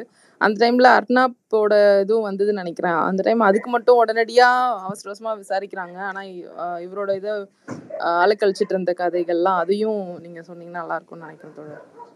ஆமா தோழர், அதுல ஒரு இடத்துல கோர்ட்டே ஒரு தீர்ப்பு சொல்லி இருக்குது. அதுல என்ன ஒரு அப்சர்வேஷன்ல கோர்ட்டு சொல்லி இருக்குது என்னன்னா, தனிநபருடைய சுதந்திரத்தை விட ஒரு சமூகத்துடைய இம்பார்ட்டன்ஸ் ரொம்ப முக்கியம் அப்படின்னு சொல்லியிருக்குது. ஸோ ஒரு தனிநபர் 84 வயசு முதியவர், அவருக்கு ஒரு ஒரு அவர் எதுவும் வேற எதுவும் கேட்கல, துப்பாக்கி கேட்டாரா என்னன்னு தெரியல, இவங்க அந்த மாதிரி எதுவும் பார்த்தாங்களா என்னன்னு தெரியல. ஸ்லிப்பர் கேட்டதுக்கு இந்த மாதிரி தண்ணி கோலை வச்ச தண்ணி என்னால குடிக்க முடியல, ஒரு ஸ்ட்ரா வச்ச டம்ளர் வேணும்னு சொல்லி கேட்டதுக்கு இந்த மாதிரியான ஒரு பதில கோர்ட்டு கொடுத்துருக்குது. ஸோ இந்த நிலைமையில தான் தோழர் இந்த நாட்டோட நீதியும் சட்டமும் இருக்குது. நீதிமன்றம் கூட அப்படித்தான் இருக்குது. கேள்விக்கு இணைஞ்சிருக்காங்க தாமோதர். கேள்வி இருந்தா கேட்கலாம் தாமோதர். தோழர் நல்ல விரிவா சொன்னாரு விஷயங்கள் எல்லாம். இது என்னை பொறுத்த வரைக்கும் விளைவுகளை பத்தி சொன்னாரு, மூலத்தை பத்தி சொல்லியிருந்தா நல்லா இருந்திருக்கணும்னு தோணுது. இந்த ஊஃபா சட்டம் வந்தப்போ அந்த ஊஃபா சட்டத்தை எதிர்த்து பாராளுமன்றத்துல ஒரு 3 கட்சி தான் வாக்களிச்சாங்க. பார்ப்பனியத்தை பலமா எதிர்க்கும் திராவிட கட்சிகள் ஏன் ஊப்பா சட்டத்தை ஆதரிச்சாங்க, இல்லை கட்டி ஆதரிக்கலைன்னாலும் அது ஏன் எதிர்த்து வாக்களிக்காம போனாங்க அப்படின்றத பத்தியும் சேர்த்து சொன்னாருன்னா கொஞ்சம் நல்லா இருக்கும். இந்த விமர்சனம் நமக்கு எல்லாருக்குமே இருக்கு தோழர். அது என்னன்னா, ஆதிக்க மனநிலைக்கு இந்த ஆளும் வர்க்கம் போயிடுறது தான் நம்மளால பார்க்க முடியுது. அது கட்சி வேறுபாடு இல்லாம போகுதுங்கிறது தான் நம்மளால பார்க்க முடியுது. அது காங்கிரஸ் கட்சி ஆட்சியில இருக்கும்போது அது கூட உறவாடுறவங்க அது கொண்டு வர சட்டங்களை ஆதரிக்கிறதும், திரும்ப பாரதிய ஜனதா ஆட்சிக்கு வரும்போது அதை எதிர்க்கிறதும், இது தொடர்ச்சியா நடந்துகிட்டு இருக்கு. இது ஒரு சந்தர்ப்பவாத மக்கள் மேல அக்கறை இல்லாத ஒரு கட்சியோட நிலைப்பாடாதான் நம்ம பார்க்க முடியுது. இந்த மாதிரியான கொடுஞ்சட்டங்கள் வரும்போது அது மனித உரிமைக்கு பாதிப்பு ஏற்படுத்தும், சாதாரண மக்களை பாதிக்குங்கிற ஒரு மக்கள் சார்ந்த சிந்தனை அரசியல் கட்சிகளுக்கு இல்லாம போறதுதான் இதோட அடிப்படை காரணமா இருக்கு தோழர். எனக்கு இன்னும் தோழர் இன்னும் ஒரு விமர்சனம் இருக்கு. உங்களை போன்ற பெரியாரிவாதிகள் நீங்க எப்படின்னு எனக்கு தெரியல, திராவிடம் பேசுறவங்க எல்லாம் பார்ப்பனர் கம்யூனிஸ்ட்னு சொல்லக்கூடிய மார்க்சிஸ்ட் கட்சியும் கம்யூனிஸ்ட் கட்சியும் பாராளுமன்றத்துல இதை எதிர்த்து போராடுறாங்க. இப்போ அவர் இறப்பு கூட கண்டனம் தெரிவித்து அது ஒரு சிறை கொடுமை கொலை அப்படின்னு சொல்லிட்டு 8ஆம் தேதி போராட்டம் நடத்துறாங்க. இந்த பார்ப்பனிய முதலாளித்துவத்தை எதிர்க்கக்கூடிய திராவிட கட்சிகள் வெறும் அறிக்கையோட நிறுத்திக்கிறாங்களே, அது ஏன் அந்த இடத்துல ஏன் நம்ம வேறுபடுறோம் அப்படின்றது தெரிஞ்சுக்கலாமா? இல்ல தோழர், நமக்கு கட்சி ரீதியானா உங்க கட்சி பாத்தீங்கன்னாக்கா தத்துவார்த்த ரீதியாவே நிறைய சமரசங்களை பண்ணிக்கிட்டு தான் வந்திருக்கிறத நம்ம பார்க்க முடியுது. நம்ம தத்துவார்த்த ரீதியா பெரியாருடைய தத்துவத்தை முழுமையா ஏத்துக்கிட்டோம்னாக்க எந்த அடக்குமுறையா இருந்தாலும் அதை நம்ம எதிர்த்து தான் நிக்கணும். ஆனா அது ஆட்சி அதிகாரத்துக்கு போகும்போது அது நம்ம மழுங்கி போறதை நம்மளால பார்க்க முடியுது. அதெல்லாம் மாறணும்னு தான் நம்மளும் சொல்றோம் தோழர். அது தவறான போக்கு, அது மாறணும். அதுக்கு நம்ம மக்கள் போராட்டங்கள் மக்களுடைய கருத்துக்கள் மூலமா தான் அந்த மாற்றங்களை கொண்டு வர முடியும். மக்களுக்கு அந்த விழிப்புணர்வை நம்ம கொண்டு போய் சேர்க்கறது மூலமா தான் அந்த அழுத்தத்தை கொடுத்து மாற்ற முடியும்னு நினைக்கிறோம் தோழர். மற்றபடி நிறைய விஷயங்கள்ல திராவிட கட்சிகளுக்கும் கம்யூனிஸ்ட் சித்தாந்தத்துக்குமே முரண்பாடுகள் நிறைய இருக்கிறத நம்மளால பார்க்க முடியுது. குறிப்பா இந்த இடஒதுக்கீடு விஷயத்துல இந்த 10% அந்த உயர் வகுப்பினர் ஒதுக்கீடை மார்க்சிஸ்ட் கம்யூனிஸ்ட் கட்சி ஆதரிக்கிறத நம்மளால பார்க்க முடியுது. அது சமூக நீதிக்கு விரோதமா நம்ம பாக்குறோம். ஆனா அவங்க அதை வர்க்க ரீதியா பாக்குறாங்க. சோ இந்த மாதிரியான முரண்பாடுகள் இருக்கு. ஆனா உரிமை சார்ந்த விஷயம்னு வரும்போது தேர்தல்ல பங்கு இருக்கிற கட்சிகள் கிட்டத்தட்ட எல்லாமே ஒரே மாதிரியான நிலைப்பாட்டுல இருக்கிறத நம்மளால பார்க்க முடியுது. முட்டையா ஒரு இந்திய இறையாண்மைக்கு எதிர்ப்பா செயல்படுறவங்களுக்கு இந்த மாதிரியான கருப்பு சட்டங்களை பயன்படுத்துறத கிட்டத்தட்ட எல்லா ஆளும் கட்சியா இருக்கிறவங்களும் அந்த அதிகாரத்துல பங்கெடுக்கிற எல்லா கட்சிகளும் ஆதரிக்கிறத நம்மளால பார்க்க முடியுது. ஸோ அது எல்லாத்தையும் எதிர்த்துதான் நம்ம போராட வேண்டிய காலத்துல இருக்கும்னு நினைக்கிறேன் தோழர். நன்றி. வணக்கம் சோனியா. வணக்கம் வணக்கம். சொல்லுங்க, உங்க கேள்வி கேட்க தலைப்பு ஒட்டி போலாம். எல்லா கேள்விகளும் கேட்டா இல்ல ஒரே ஒரு கேள்வி மட்டும்தான் பார்த்துருக்கேன். நான் ஒரே ஒரு கேள்வி மட்டும்தான். இதுல தோழர் பத்மபிரியா இதுல இணைஞ்சிருக்காங்க. ஆமா, உங்களுக்கு வாய்ப்பு கொடுங்க. அவங்கள்ட்ட ஒரே ஒரு கேள்விதான். நல்ல சோஷியல் இல்லங்க இது தலைப்பு இல்ல. அவங்களுக்கு தனியா நான் வேணா அவங்ககிட்ட கேட்டு நான் பெர்மிஷன் வாங்கி ஸ்பேஸ் இல்ல ஒண்ணு இல்ல. வணக்கம் தோழர். வணக்கம் வணக்கம் தோழர். இப்போ நம்மளுடைய திராவிட கட்சிகளோ ஒரு போராட்டம் கூட பண்ண மாதிரி எனக்கு தெரியல. என்னத்துக்காக அந்த மாதிரியான நிகழ்வு எடுக்கிறாங்க? ஒருவேளை சமரசம் பண்றாங்க அப்படின்னா அவங்க ஒரு 34 வயசுக்காரரை இப்படி ஒரு ஒடுக்குமுறை பண்ணணும் அப்படிங்கிறத இது சாதாரண இளைஞர்களையோ அல்ல இளம் வயசுல இருக்கவங்களையோ ஒரு மிரட்டல் அப்படிங்கிறதா எடுத்துக்கலாமா?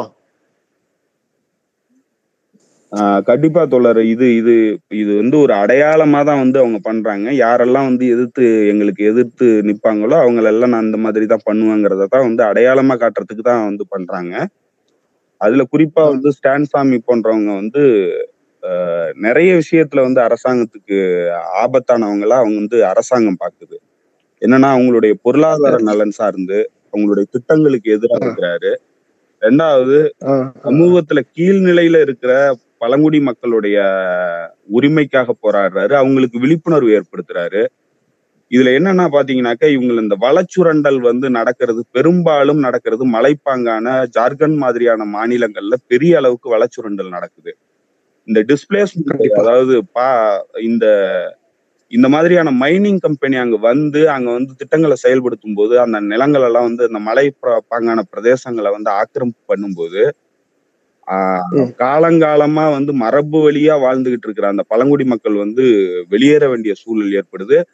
ஸோ அவங்களை வெளியேற்றுறதுக்கு அரசாங்கம் முயற்சி பண்ணும்போது அதெல்லாம் தடுத்து நிறுத்துற ஒரு ஃபோர்ஸா தான் இந்த மாதிரியான ஆக்டிவிஸ்ட அவங்க பாக்குறாங்க. ஸோ இது கார்பரேட் எதிரானது. அரசாங்கத்துடைய திட்டம் அவங்க கார்பரேட் நலன் சார்ந்து திட்டங்கள் வகுக்கும் போது அதுக்கு எதிராக இவங்கெல்லாம் முக்கியமான ஆட்களா இருக்கிறாங்க. ஸோ இவங்களெல்லாம் வெளியேற்றணும். இந்த அடிப்படையில தான் நமக்கு ஸ்டெர்லைட்டுக்கு எதிராக போராடின அந்த 15 பேரை சுட்டு கொண்டது. சோ இது எல்லாமே அந்த ஒரு கேட்டகரிக்குள்ள வர்றது போல. அப்படிதான் அரசாங்கம் பார்க்கும். இல்ல இது இருந்தாலும் எதுக்காக இந்த கம்யூனிஸ்டுகளும் சரி இல்ல நம்ம திராவிட இயக்கங்களோ திராவிட கட்சிகளோ அல்லது வலதுசாரிக்கு எதிராக இருக்கக்கூடிய கட்சிகள் ஏன் இதை இது வரைக்கும் ஒரு எந்த விதமான போராட்டங்களும் பண்ணாம இருந்தாங்க? அவர் இவ்வளவு நாள் இருந்தார் இல்லையா தோழர் உதயனுக்கு நான் பதில் சொல்லிட்டோமா? உதயன், இன்னைக்கு டெல்லியில என்ன நடந்திருக்குன்னா மார்க்சிஸ்ட் கட்சியினுடைய மாணவர் சங்கம் இன்னைக்கு போராடி அந்த ஜேஎன்யுடைய பிரசிடென்ட் இருக்கிறாங்க பாரு ஆயிஷா கோஸ்ன்னு சொல்லிட்டு அவங்க கையை இன்னைக்கு போலீஸ் உடைச்சிட்டாங்க. கிட்டத்தட்ட ஒரு 20-25 மாணவர்களை ஒரு 1000 கணக்கான போலீஸ் இன்னைக்கு லத்தி சார்ஜ் பண்ணி அவங்கள வண்டியில ஏற்றி கூப்பிட்டு போயிருக்கிறாங்க. அது எதிர்த்து அவங்க போராடி இருக்கிறாங்க. இன்னும் ஒரு பிரச்சனை, இடதுசாரிகளுக்கு பெரிய மீடியா பலம்ன்றது இங்க கிடையாது. அவங்க போராட்டங்கள் யாரும் காட்டுறது கிடையாது. ஒரு நடிகை நடக்கக்கூடிய விஷயங்கள் அந்த மாதிரி விஷயங்களை பிரபலப்படுத்துற மாதிரி இடதுசாரிகள் போராட்டத்தை யாரும் காட்டுறது கிடையாது. கிட்டத்தட்ட ஒரு வருஷமா இந்த வரவர ராவு எல்லாரும் இந்த சிறையில் இருக்கக்கூடிய கைதிகளை விடுதலை செய்ய சொல்லி பல அறிக்கைகள் பல போராட்டங்களை கம்யூனிஸ்ட் கட்சிகள் நடத்திட்டு இருக்கிறாங்க. 8ஆம் தேதி கூட ஒரு பெரிய போராட்டத்துக்கு மார்க்சிஸ்ட் கட்சி அழைப்பு விடுத்திருக்கு தமிழகம் முழுக்க. உங்களுக்கு வாய்ப்பு இருந்தா நீங்க பங்கேற்கன்னு அழைக்கிறேன். கண்டிப்பா கண்டிப்பா. நன்றி. ஜேவி ஜாயின் பண்ணிங்க. செஞ்சோட இருக்கீங்க, பேசலாம். நன்றி. ஆக்சுவலி தோழர் செந்தில் நிறைய விஷயங்கள் சொல்லிட்டாரு. சொல்லுங்கப்பா, கண்டிப்பா பண்ணுங்க. கேக்குதா நான் பேசுறது? கண்டினியூ பண்ணுங்க செஞ்சுடர். கேக்குது கேக்குது. ஏன்னா நம்ம எல்லாருக்கும் தெரியும்னு நினைக்கிறேன், அர்சனல்ன்ற ஒரு அமைப்பு வந்துட்டு இது வந்துட்டு இவங்களோட லேப்டாப்ல பிளான்டடான ஒரு விஷயம் அப்படின்னு சொல்லி நம்ம அந்த நியூஸ் எல்லாம் பார்த்தோம். இப்ப வந்து செகண்டா ஒருத்தர் அந்த கேஸ்ல வந்து இந்த மாதிரி ஃபேப்ரிகேட் பண்ணி அரெஸ்ட் ஆனவங்க இதுலயும் இதே மாதிரியே பிளான் பண்ணியிருக்காங்க அப்படின்ற மாதிரி பொய்யா இவங்க இந்த மாதிரி அவங்க மேல பொய்யா வச்ச அலிகேஷன்ஸ் எல்லாம் பிளான்டட் தான் அப்படின்ற மாதிரியும் நியூஸஸ் எல்லாம் வந்துகிட்டு இருக்கு. அப்படின்றப்போ ஹலோ சொல்லுங்க. எனக்கு சரி கேக்குதா? கேக்குது. நீங்க கேக்குதோ? நாங்களா மியூட்ல இருக்கோம், நீங்க பேசுறது கேட்டுட்டு இருக்கோம். இல்ல எனக்கு கேக்கல. இல்ல எல்லாம் மியூட்ல இருக்கோம், நீங்க பேசுங்க.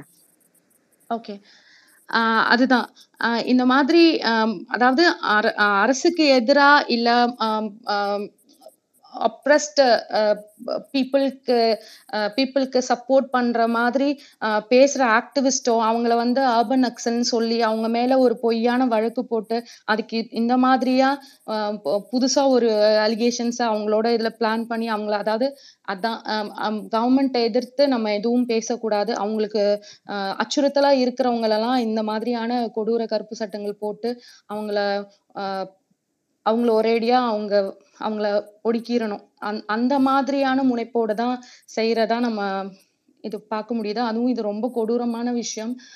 ஸ்டான் சுவாமி அவங்களுக்கு நடந்தது வந்துட்டு மனசு ஆறவே மாட்டேங்குது, ரொம்ப கஷ்டமா இருக்கு. எப்படி இவ்வளோ அவரோட ஏஜுக்கு கூட ஒரு இது இல்லாம சொன்ன மாதிரி அந்த ஸ்ட்ரா கொடுக்கறதுல இருந்து அந்த சின்ன சின்ன விஷயத்துக்கும் அவர் வந்துட்டு ரொம்ப கஷ்டப்பட்டாரு. அவருக்கு வந்து ஒரு அடிப்படை உரிமை வந்து மறுக்கப்பட்டது. அந்த என்னதான் ஜெயில இருந்தாலுமே அவருக்கு வந்து அடிப்படை உரிமை, அவர் கேட்டது எதுவுமே வந்து கொடுக்கல. ஈவன் அவருக்கு வந்து மெடிக்கேஷன்ஸ் கூட மறுக்கப்பட்டது. அதுதான் வந்துட்டு ரொம்ப வந்து கூட அந்த அளவுக்கு என்ன பண்ணிட்டாங்க. உங்க மேல ஒரு எஃப்ஐஆர் கூட போட எந்த ட்ரையலுமே இல்லாம அவங்களை அரெஸ்ட் பண்ணி இந்த அளவுக்கு கொடூரமா அவங்கள வந்து ஒரு அகேன்ஸ்ட் ஹியூமனிட்டி இந்த மாதிரி பண்றதுக்கு என்ன அவசியம் இருக்கு? இதை வந்து நம்ம கண்டிப்பா பேசியே ஆகணும் அப்படின்றதுதான் என்னோட கருத்து. கண்டிப்பா ரொம்ப நன்றி வந்து உங்களோட கருத்தை பகிர்ந்துகிட்டதுக்கு. ஜேவிதோட மேடம் ஒரு சின்ன கேள்வி இருக்கு. இப்போ சிபிஐ அந்த மாதிரி வந்து சென்ட்ரல் கவர்மெண்ட் ஏஜென்சிஸ் வந்து ஸ்டேட்ல வந்து நம்ம கவர்மெண்ட் பெர்மிஷன் கொடுக்கணும். பட் ஆனா என்ஐஏ வந்து அப்படி கிடையாதுன்னு நினைக்கிறேன். ஆனா வந்து சமீபத்துல வந்து ஆந்திராவிலேயோ ஏதோ ஒரு கவர்மெண்ட் வந்து சிபிஐ கூட வந்து எங்களை கேட்டுட்டு தான் வரணுங்கிற மாதிரி ஏதோ ஒரு பெர்மிஷனை ரத்து பண்ணதா எனக்கு ஒரு ஞாபகம். அது மாதிரி வந்து நம்ம ஸ்டேட் வந்து இந்த மாதிரி வந்து நேஷனல் ஏஜென்சிஸ் வந்து இங்க வந்து யாரையும் வந்து பண்ண அவங்களோட அனுமதி இல்லாம பண்ணக்கூடாது அப்படிங்கிறதுக்கான ஏதாவது பண்ண முடியுமா? சிபிஐயை வந்து அனுமதிக்கிறதுக்கு வந்து மாநில அரசு வந்து தடுத்து நிறுத்த முடியுங்கிறது 3 ஸ்டேட்ல நடந்தது தொடர். 1 வந்து ஆந்திராவில் பண்ணாங்க, தெலுங்கானால பண்ணாங்க, ரீசண்டா வந்து இதுல மகாராஷ்டிராவில் வந்து உத்தவ் தாக்கரே பண்ணாரு. அதுக்கு முன்னாடியே வந்து வெஸ்ட் பெங்கால்ல வந்து இவங்க பண்ணாங்க, மமதா பானர்ஜி. ஸோ அந்த சட்டம் இருக்கு. ஆனா என்ஐஏவுக்கு அந்த மாதிரியான இது இருக்குதான்னு தெரியல. நம்ம என்ஐயோட ஆபீஸ் இங்க சென்னையிலேயே வேற கொண்டு வந்திருக்காங்க. ஆமா, சென்னையிலேயே வந்து என்ஐஏ ஆபீஸ் இருக்குது. என்ஐஏ மூலமா வந்து ஐஎஸ்ஐஎஸ் கூட தொடர்புல இருக்கிறாங்கன்னு சொல்லிட்டு இங்க இருக்கிற தமிழ்நாட்டுல இருக்கிற இஸ்லாமிய தோழர்களை வந்து அரெஸ்ட் பண்றதை நம்ம பார்த்துக்கிட்டு தான் இருக்கிறோம். ஸோ இதெல்லாம் எதிர்த்து யாரு குரல் கொடுக்க போறா என்னன்னு தெரியல. நம்ம கடந்து போயிட்டு தான் இருக்கிறோம். அதுதான் நிலைமையா இருக்குது. அரசாங்கம் என்ன பண்ண முடியும்? இருக்கிற உரிமைகளை எல்லாத்தையும் இழந்துகிட்டே வந்துட்டோம். மாநில உரிமைகள்னு இன்னைக்கு பெருசா எதுவுமே இல்லை. இருக்கிற கொஞ்ச நஞ்ச உரிமையில இந்த மாதிரியான மனித உரிமை சார்ந்த விஷயத்தையாவது வந்து அரசாங்கம் காப்பாத்துமா அப்படிங்கிறது ஒரு கேள்விக்குறியான விஷயமா தான் இருக்குது. தெரியல தோழர், இதை பத்தி எனக்கு தெரியல தோழர் சரியா, என்னைய பத்தி. 2019 வந்து ஒரு அமெண்ட்மெண்ட் கொண்டு வந்தாங்க என்ஐஏ, அதாவது அவங்களுக்கு இன்னும் எக்ஸ்ட்ரா பவர் கொடுத்த மாதிரி, அதாவது அவங்க நினைச்சா எங்க வேணாலும் எப்ப வேணாலும் யாரை வேணாலும் த்ரூ அவுட் த இந்தியா அவங்களால வித்தவுட் என்கொயரி அரெஸ்ட் பண்ண முடியும் அப்படின்ற மாதிரி ஒரு அமெண்ட்மெண்ட் கொண்டு வந்தாங்க 2019.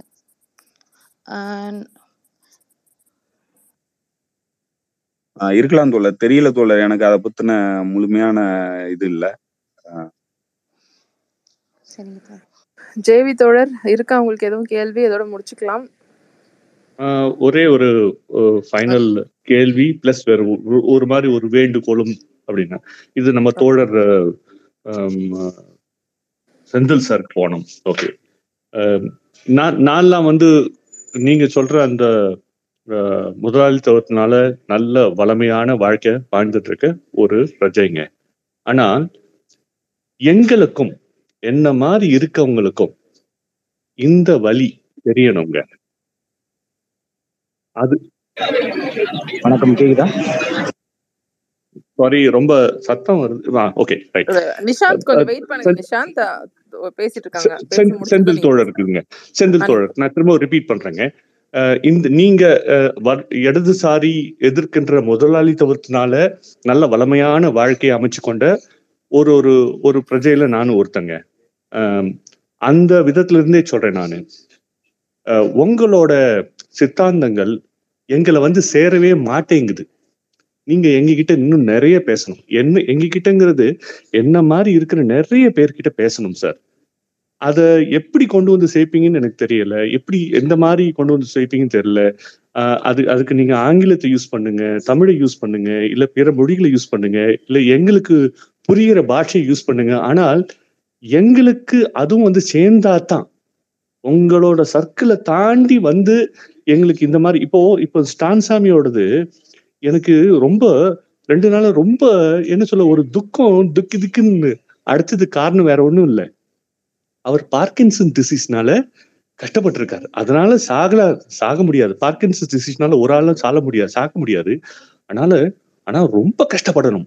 ஏன்னா என் வீட்டுல கிட்டத்தட்ட ஒரு 3 வருஷமா ஒரு பார்க்கின்சன் டிசீஸ் பேஷண்ட்டை வச்சிருந்து அவங்க இறந்து போயிட்டாங்க. அந்த வலி எனக்கு இருக்கு. அவருக்கு ஒரு சிப்பர் பாட்டில் கூட கொடுக்கறதுக்கு வந்து ஒரு மாசம் ஆயிருக்குங்கிறது அது என்னவோ அவர் என்ன பெரிய கொடுமைக்காரனா இருந்தா கூட அந்த மனுஷத்தன்மையே இல்லாம அவரை நடத்திருக்கோமேங்கிற போது ஒரு சின்னதா ஒரு துக்கம் வந்து ஜப்புன்னு அடைக்குதுங்க. நேத்து முந்தா நேத்துல இருந்து நானும் இந்த துக்கத்தை அட்ரஸ் பண்ண பாக்குறேன், பட் ஆனா முடியலை. இதுக்கு வெறும் ஒவ்வொரு தடவையும் ஒரு ஒரு ஒரு இவரை மாதிரி ஒருத்தர் இறந்து போனாதான் ஒரு டிஸ்கஷன் பாயிண்டோ இல்லை அது ஒரு பெரிய ஆர்டிக்கல் எழுதுறதுக்கு வசதியாவோ போகக்கூடாதுங்க. இந்த மாதிரி விஷயங்கள் இடதுசாரி சிந்தனையை வந்து நான் பெருசா ஆதரிக்கவும் கிடையாது. ஆனால் வந்து சேரணுங்கிறது என்னோட ரொம்ப ஆதங்கங்க. எதையாச்சும் பண்ணுங்க, நிறைய பேசுங்க. அதுவும் பர்டிகுலர்லி இந்த கார்பரேட் லைஃப்ல இருக்கிற எங்களை மாதிரி இருக்கிறவங்கள்ட்ட பேசுங்க சார். பேசினாதான் உங்களோட வட்டம் விரிவடையும், சப்போர்ட் பேஸ் இன்க்ரீஸ் ஆகும். ஒருவேளை உங்களுக்கு ஓட்டை கூட போகாட்டி கூட சப்போர்ட் நின்று பேசுவோம் சார். இதுதான் சார் சின்ன வேண்டுகோளா வைக்கிறேன் சார். தேங்க்யூ.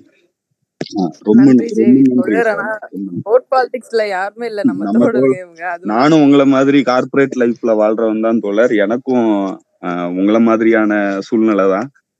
ஸோ நம்ம தொடர்ச்சியா பேசிட்டு தான் இருக்கிறோம். ஆனா நமக்கு இருக்கிற சக்தியில நம்மளால எவ்வளவு ரீச் பண்ண முடியுமோ அவ்வளவு தூரம் ரீச் பண்ணிட்டு தான் இருக்கிறோம். தொடர்ந்து எழுதுறோம். ரொம்ப நன்றி தோழர். உங்களுடைய அந்த ஆதங்கம் வந்து ரொம்பவே காயப்படுத்துற மாதிரி இருக்குது எங்களையும். ஸோ நம்ம எல்லார் கையிலையுமே அந்த ரத்தம் இருக்குதுன்னு தான் நம்ம சொல்லணும். நம்மளுடைய வரிப்பணத்துல தான் இது எல்லாமே நடந்துகிட்டு இருக்கு. நம்மளுடைய வரிப்பணத்துல வாங்குற போற சம்பளம் தான் வந்து இங்க இருக்கிற நீதித்துறையிலிருந்து என்ஐஏ வரைக்கும் எல்லாருக்கும் போயிட்டு இருக்கு.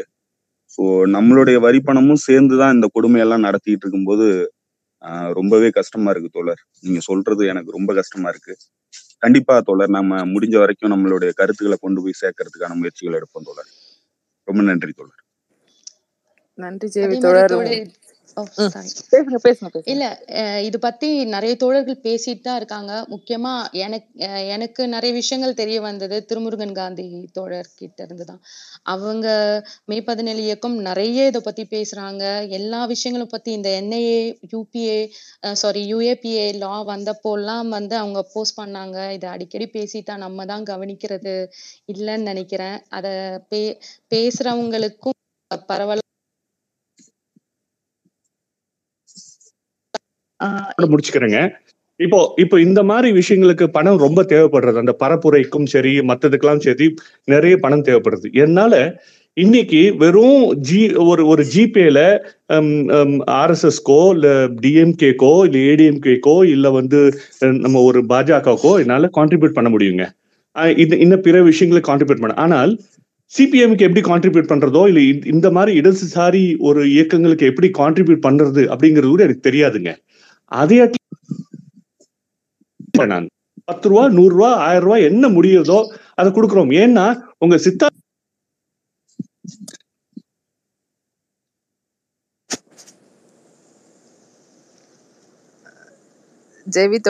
எல்லா சித்தாந்தங்களும் மியூட் ஆயிடுச்சு. ஜெவித்தோட உங்க ஆதகம் எனக்கு ரொம்ப புரியுது.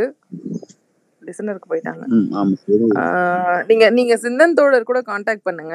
அப்படி நீங்க கம்யூனிஸ்ட் அவங்களோட நீங்க டிராவல் பண்ணோம் இல்ல அவங்களுக்கு ஏதாவது நீங்க உதவி பண்ணணும்னு நினைச்சீங்கன்னா நீங்க சிந்தன் தோழர் இருக்காங்க, நீங்க அவங்க கிட்ட தாராளமா பேசலாம். ஓகே, சோ இது தொடர்ச்சியா மே 17 இயக்கம் நம்ம சொல்லிட்டு தான் இருக்கோம் தோழர். நம்ம இந்த பரப்புரையை மேற்கொண்டுகிட்டு தான் இருக்கோம். இதுக்கு முன்னாடியே இந்த எல்கர் பரிஷாத் கேஸ பத்தி நம்ம ஒரு பெரிய ஆர்டிகல் மே 17 குரல்ல வெளிவந்திருக்கு. ஸோ தொடர்ச்சியா நம்ம பண்ணிட்டு தான் இருக்கிறோம். ஆனா நமக்கான சக்தி அவ்வளவு தூரம் தான் இருக்குது. அது தொடர்ச்சியா மக்கள் ஆதரவோட தான் நம்ம அதை கொண்டு போகணும். நிறைய அடக்குமுறைகள் இருக்கு, அது மட்டும் இல்லாம அடக்குமுறைகள் இருக்கு, நம்மளால பேச முடியறது இல்ல. ஸோ இதெல்லாம் தாண்டி நம்ம கொண்டு போயிட்டு இருக்கோம். அவ்வளவுதான் நம்மளால முடியுது தோழர். இத பத்தி 2 வருஷமா பேசிய தோழர் பேசலாமா? நீங்க செஞ்சுட்டு பேசி முடிக்கிட்டோம். நான் பேசுறேன். இல்ல தோடர் பேசுங்க தோடர். ஓகே, இல்ல செஞ்சுட்டு சொன்னதுதான். இந்த 2019 என்ஐஏவுக்கு ஆதரவான ஒரு அமெண்ட்மெண்ட் கொண்டு வந்தாங்க. அது கொண்டு வந்ததுப்ப நம்மளாம் பயங்கரமா எதிர்த்தோம், பயங்கரமா சண்டை போட்டோம். அதை எதிர்த்து வாக்களிச்ச ஒரு 6 பேர் மட்டும், அந்த 6 பேருடைய பேர் மட்டும், அந்த 6 ஓட்டு, வெறும் 6 ஓட்டு, அதை எதிர்த்து வாக்களிச்ச 6 ஓட்டை வரலாறு மறக்கவே மறக்காது. அதுக்கு ஆதரவளிச்சவங்க யாரெல்லாம் அப்படின்றது நம்ம எல்லாருக்கும் தெரியும். எதிர்த்து வாக்களிச்சவங்க தமிழ்நாட்டில இருந்து போன 2 கட்சியில 2 கம்யூனிஸ்ட் கட்சியில இருக்கிற ஒவ்வொருத்தர் ஆதரவு நாட்டுக்காக நீங்க இது செஞ்சுதான் ஆகணும் அப்படின்ற மாதிரி ஆரம்பிச்சாங்க. அப்படிதான் அமித்ஷா பேசினாப்புல உடனே திமுகலாம் அப்படியே ஜர்க்கடிச்சு உட்காந்துருச்சு. எதிர்த்து நம்ம வாக்களிச்சோம்னா எங்க நம்ம நாட்டுக்கு எதிராக இருக்குமோ அப்படின்னு சொல்லிடுவாங்க அப்படின்னு சொல்லி பயந்து சத்தம் போடாம நாங்க நாட்டுக்காக எல்லாமே எதிர்த்துலாம் பேசினாங்க. எல்லாம் பேசினாங்க, பேசி முடிச்சுட்டு சத்தம் போடாம ஆதரவு வாக்களிச்சுட்டு வந்துட்டாங்க. இது ஒண்ணு. எதிர்த்து வாக்களிச்சவங்க யாருன்னா ஹைதராபாத்தை சேர்ந்த அந்த ஓவைசி, அவரு காஷ்மீர்ல இருந்து ஒரு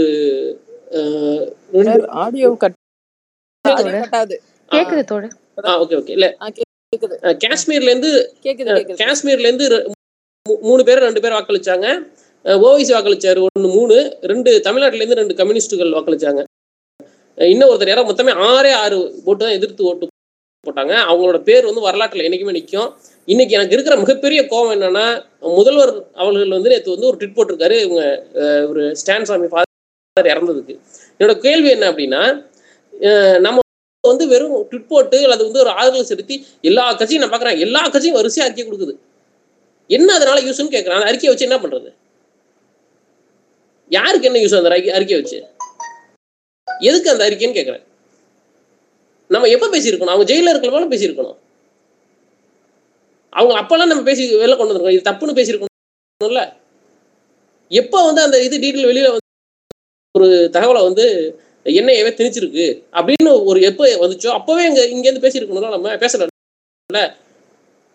இந்த நாசி படையில சொல்லுவாங்க, ஃபர்ஸ்ட் அவங்க யூதர்களை தூக்கிட்டு போனாங்க, அடிச்சு கொண்டாங்க, நான் சத்தம் போடாம இருந்தேன். அப்புறம் கம்யூனிஸ்டுகளை அடிச்சு கொண்டாங்க, அப்போ நான் வேடிக்கை பார்த்துக்கிட்டு இருந்தேன். அப்புறம் எழுத்தாளர்களையும் அறிவுஜீவிகளையும் நீங்க யாருக்காக பேச மாட்டேன், அமைதியா தான் இருப்பேன் அப்படின்னு. நாளைக்கு உங்களுக்கு எதே நிலம் வரும். இன்னைக்கு நாங்க வேணா அடி வாங்குவோம், இன்னைக்கு இன்னொரு தடவை இருக்கிற நாளைக்கு நான் வேணா நான் வேணா ஜெயிலுக்கு போகலாம், நான் வேணா அடிவாங்களாம், நாலு முறை உங்களுக்கு வருவான், அப்ப யார் உங்களை காப்பாத்துவா? இது கொஞ்சம் கூட யோசிக்காம எப்படி இருக்கிறீங்கன்னா எனக்கு புரியல. இது வந்து ஒரு அரசுன்றதை தாண்டி ஒவ்வொரு இங்க இருக்கக்கூடிய இடதுசாரி மனநிலையில் இருக்கக்கூடிய இடதுசாரின்னு தன்னை சொல்லிக்கக்கூடிய அத்தனை கட்சிகள் இயக்கங்கள் அத்தனை பேருக்கு பொறுப்பு உண்டு. நான் உட்பட எல்லாத்துக்குமான இவரு செந்தில் தோழர் சொன்ன மாதிரி அந்த ரத்தம் நம்ம கையிலே இருக்கு. அதை நம்ம எப்ப ஃபீல் பண்ண போறோம்னு தெரியல. நியூஸ் மட்டும் ஷேர் பண்ணிட்டு மற்றவங்களோடது மட்டும் ஆர்டி பண்ணிட்டு இருந்தேன் நானும். நிஷாந்த் இருக்கீங்க, நிஷாந்த் ஏதாவது கருத்துக்களோ கேள்வியோ இருக்கா? தோழர்களே வணக்கம். நான் ஒரு இடம் செய்தியாளர். இந்த குழுவில் என்ன எனக்கு நன்றி. முக்கியமா என்ன போன்று இப்போ மாணவர் பருவத்திலிருந்து வேலைக்கு முதல் முறையா பத்திரிகை துறை சார்ந்து வர்றவங்களுக்கு வரலாறு சார்ந்து புரிதல்கள் கொஞ்சம் குறைவா இருந்தாலும் இந்த மாதிரியான ஒரு விஷயம் ஒரு யதார்த்தம் அடிக்க வேண்டிய நம்மளும் இன்னும் தீவிரமா இருக்கணும். இந்த மாதிரியான விஷயங்களை கண்டு துவர்ந்து போயிடாம கண்ணீர் துளிகளை விடாம நம்மோட இருக்கக்கூடிய இயக்கங்களை எந்த அளவுக்கு இணைக்க வேண்டிய தேவை இருக்கு அப்படிங்கிறதையும் புரிஞ்சுக்கணும். முக்கியமா இருக்கக்கூடிய இடது சிந்தனை ஆகட்டும், அம்பேத்கர் ஆகட்டும், பெரியாரம் ஆகட்டும், எல்லாரும் தனித்தனியா போராடுறதை விட முக்கியமா ஒன்றியதற்கான காலம் வந்துருச்சு. ஏன்னா எதிரில் இருக்கக்கூடிய சக்தி அந்த அளவுக்கு வலிமை பெறுங்கிறத நம்ம முதல்ல புரிஞ்சுக்கணும். நம்மளும் யாரும் சளைச்சவங்க இல்ல, நம்மளுடைய ஒற்றுமையை நம்ம நிலைநாட்டணும் அப்படிங்கிற ஒரு தேவை இந்த காலம் இந்த மாதிரியான ஒவ்வொரு தினசரி செய்திகள் மூலயமா நம்ம திருப்பியும் வலுப்பெறணுங்கிற தேவையை முன் வச்சிருக்கு.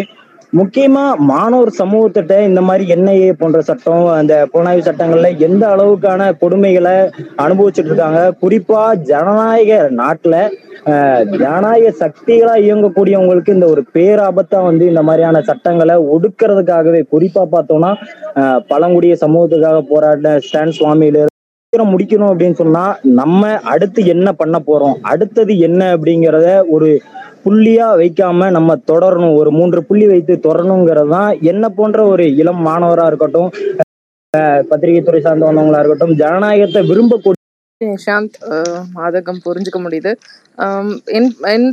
போலாமா தோழர்? செந்தில் தோழர் செஞ்சுடர் எதுவும் பேசுறதுக்கு இருக்கா? முடிச்சுக்கலாமா?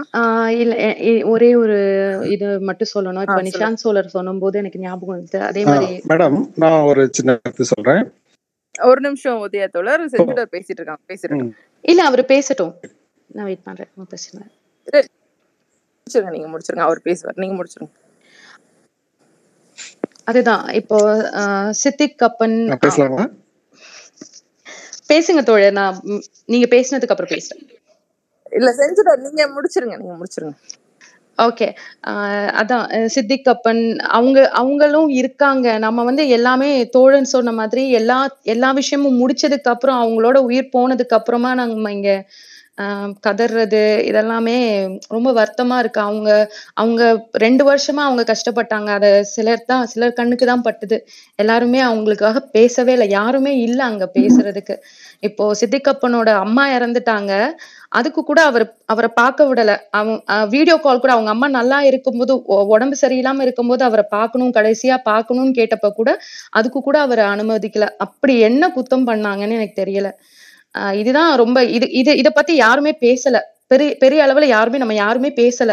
இப்ப அவங்க அம்மா இறந்துட்டாங்க, ஆனாலும் அவர் ஜெயில தான் இருக்காங்க. அவங்க ஒய்ஃபை பார்க்க விடல. 1 மாசமா அவங்க அங்க அவருக்கு உடம்பு சரியில்லைன்னு ஹாஸ்பிட்டல்ல அவர் ஸ்டே பண்ணியிருந்தப்ப அவங்க டெய்லி போயிட்டு அந்த இன்டர்வியூ பார்க்கும்போது ரொம்ப மனசு ரொம்ப கஷ்டமா இருந்தது. அவங்க ஒய்ஃப் கொடுத்த இன்டர்வியூ. அவங்க வந்து குழந்தைய வீட்டுல விட்டுட்டு அவங்க இங்க யூபியில வந்து ஸ்டே பண்ணி டெய்லி கணவனை பாத்திர மாட்டோமா அப்படின்னு டெய்லி வந்துட்டு அந்த போற அந்த இது கஷ்டம் இருக்கு இல்லையா? ஒரு சாமானிய மனிதனை ஒரு செய்தியை ரிப்போர்ட் பண்ண போனவரை, ஒரு ஜேர்னலிஸ்ட இந்த அளவுக்கு வதைப்படுத்துற அளவுக்கு இருக்காங்க. என்ன சொல்றது, டிசன்ட்ட வந்துட்டு இது பண்ணணும் அப்படின்ற அளவுக்கு இருக்கும்போது, கவர்மெண்ட் இருக்கும்போது நம்ம ஏன் பேச மாட்டேங்கிறோம்? அந்த ஒரு விஷயம் தான். நம்ம ஏன் எல்லாருமே இதுக்காக நம்ம குரல் கொடுக்க மாட்டேங்கிறோம் அப்படின்றது இது எல்லாருக்கும் தெரியலையா? இல்ல அந்த ஒரு விஷயம்தான் இப்போ நிஷாந்தோட சொல்லும் போது எனக்கு தோணுச்சு. தேங்க்யூ செஞ்சுடர். ஜெய் ஆட்டுக்குட்டி வந்திருக்கீங்க. ஆட்டுக்குட்டி, நான் முடிக்க போறேன், வேற ஸ்பேஸ்ல நம்ம வேற பேசுவோம் கண்டிப்பா. பிகே தோழன், நீங்க எதுவும் என்ட்ராப் பண்றதுக்கு விரும்புறீங்களா? இல்ல நன்றி தோழன், முடிச்சுக்கலாம். சரி, அதுதான் எல்லாருக்குமே எமோஷனலாக தான் இருக்கு. ஜேவி தோழர்லாம் அவ்வளோ எமோஷனலாக எழுதிட்டாரு. அதான் விழிப்புணர்வு எல்லாருக்கும் தேவை. செஞ்சுட சொன்ன மாதிரி நிறைய விஷயங்கள் நம்ம கண்டுக்கிறது இல்லை, நமக்கு வராத வரைக்கும் நமக்கும் தெரிய மாட்டேங்குது. நிறைய வேலைகள் அடுத்தடுத்த கட்டத்துக்கு போகிறது இதெல்லாம் இதுலேயே நம்ம எல்லாருமே சரியாக இருக்கும். நமக்கு வராத வரைக்கும் நமக்கு எந்த இதுவும் பெருசாக தெரியறதில்ல. ஸோ சில இந்த மாதிரியான விஷயங்கள்லையாவது அட்லீஸ்ட் ஒரு சின்னதாவது குரல் எழுப்பணும் அப்படிங்கிற மாதிரி கேட்டுக்கிறேன். இன்னும் நிறைய பேர் பாதிக்கப்பட்டிருக்காங்கன்னு தெரியுது. ஸோ செந்தில் தோழர் நீங்கள் எதுவும் பேசணுமா? ஒன்றும் இல்லை தோழர், அவ்வளோதான். ஸ்டான் சாமி மாதிரி இன்னும் பல பேர் ஜெயிலில் இருக்கிறாங்க. இதே சட்டத்தில் கைதானவங்க, அவங்க மேலேயும் எந்த ஆதாரமும் கிடையாது.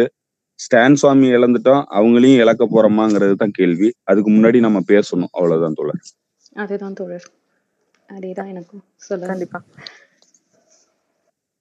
கண்டிப்பா தோழர், நன்றி தோழர். செந்தில் தோழர் இதெல்லாம் நிறைய விஷயங்கள் எங்களுக்கு சொன்னீங்க. இல்லைன்னா இவ்வளோ எங்களுக்கு தெரிஞ்சிருக்காது. ஆஃப் லேட் இந்த நடந்த சில விஷயங்கள் தான் தெரிஞ்சது, அதுக்கு முன்னாடி இருந்த பேக்ரவுண்ட் சுத்தமாக தெரியாது. ரொம்ப நன்றி தோழர். தொடர்ந்து இந்த மாதிரி விஷயங்களுக்கு எதிராக நம்ம கண்டிப்பாக நிற்போம். நன்றி, நன்றி எல்லாருக்கும், நன்றி, ரொம்ப நன்றி. ஸ்பீக்கர்ல எல்லாருக்கும், எல்லா தோழர்களுக்கும் நன்றி. ஆமாம், லிசனர்ஸ் எல்லாருக்குமே தேங்க்ஸ் ரொம்ப ரொம்ப.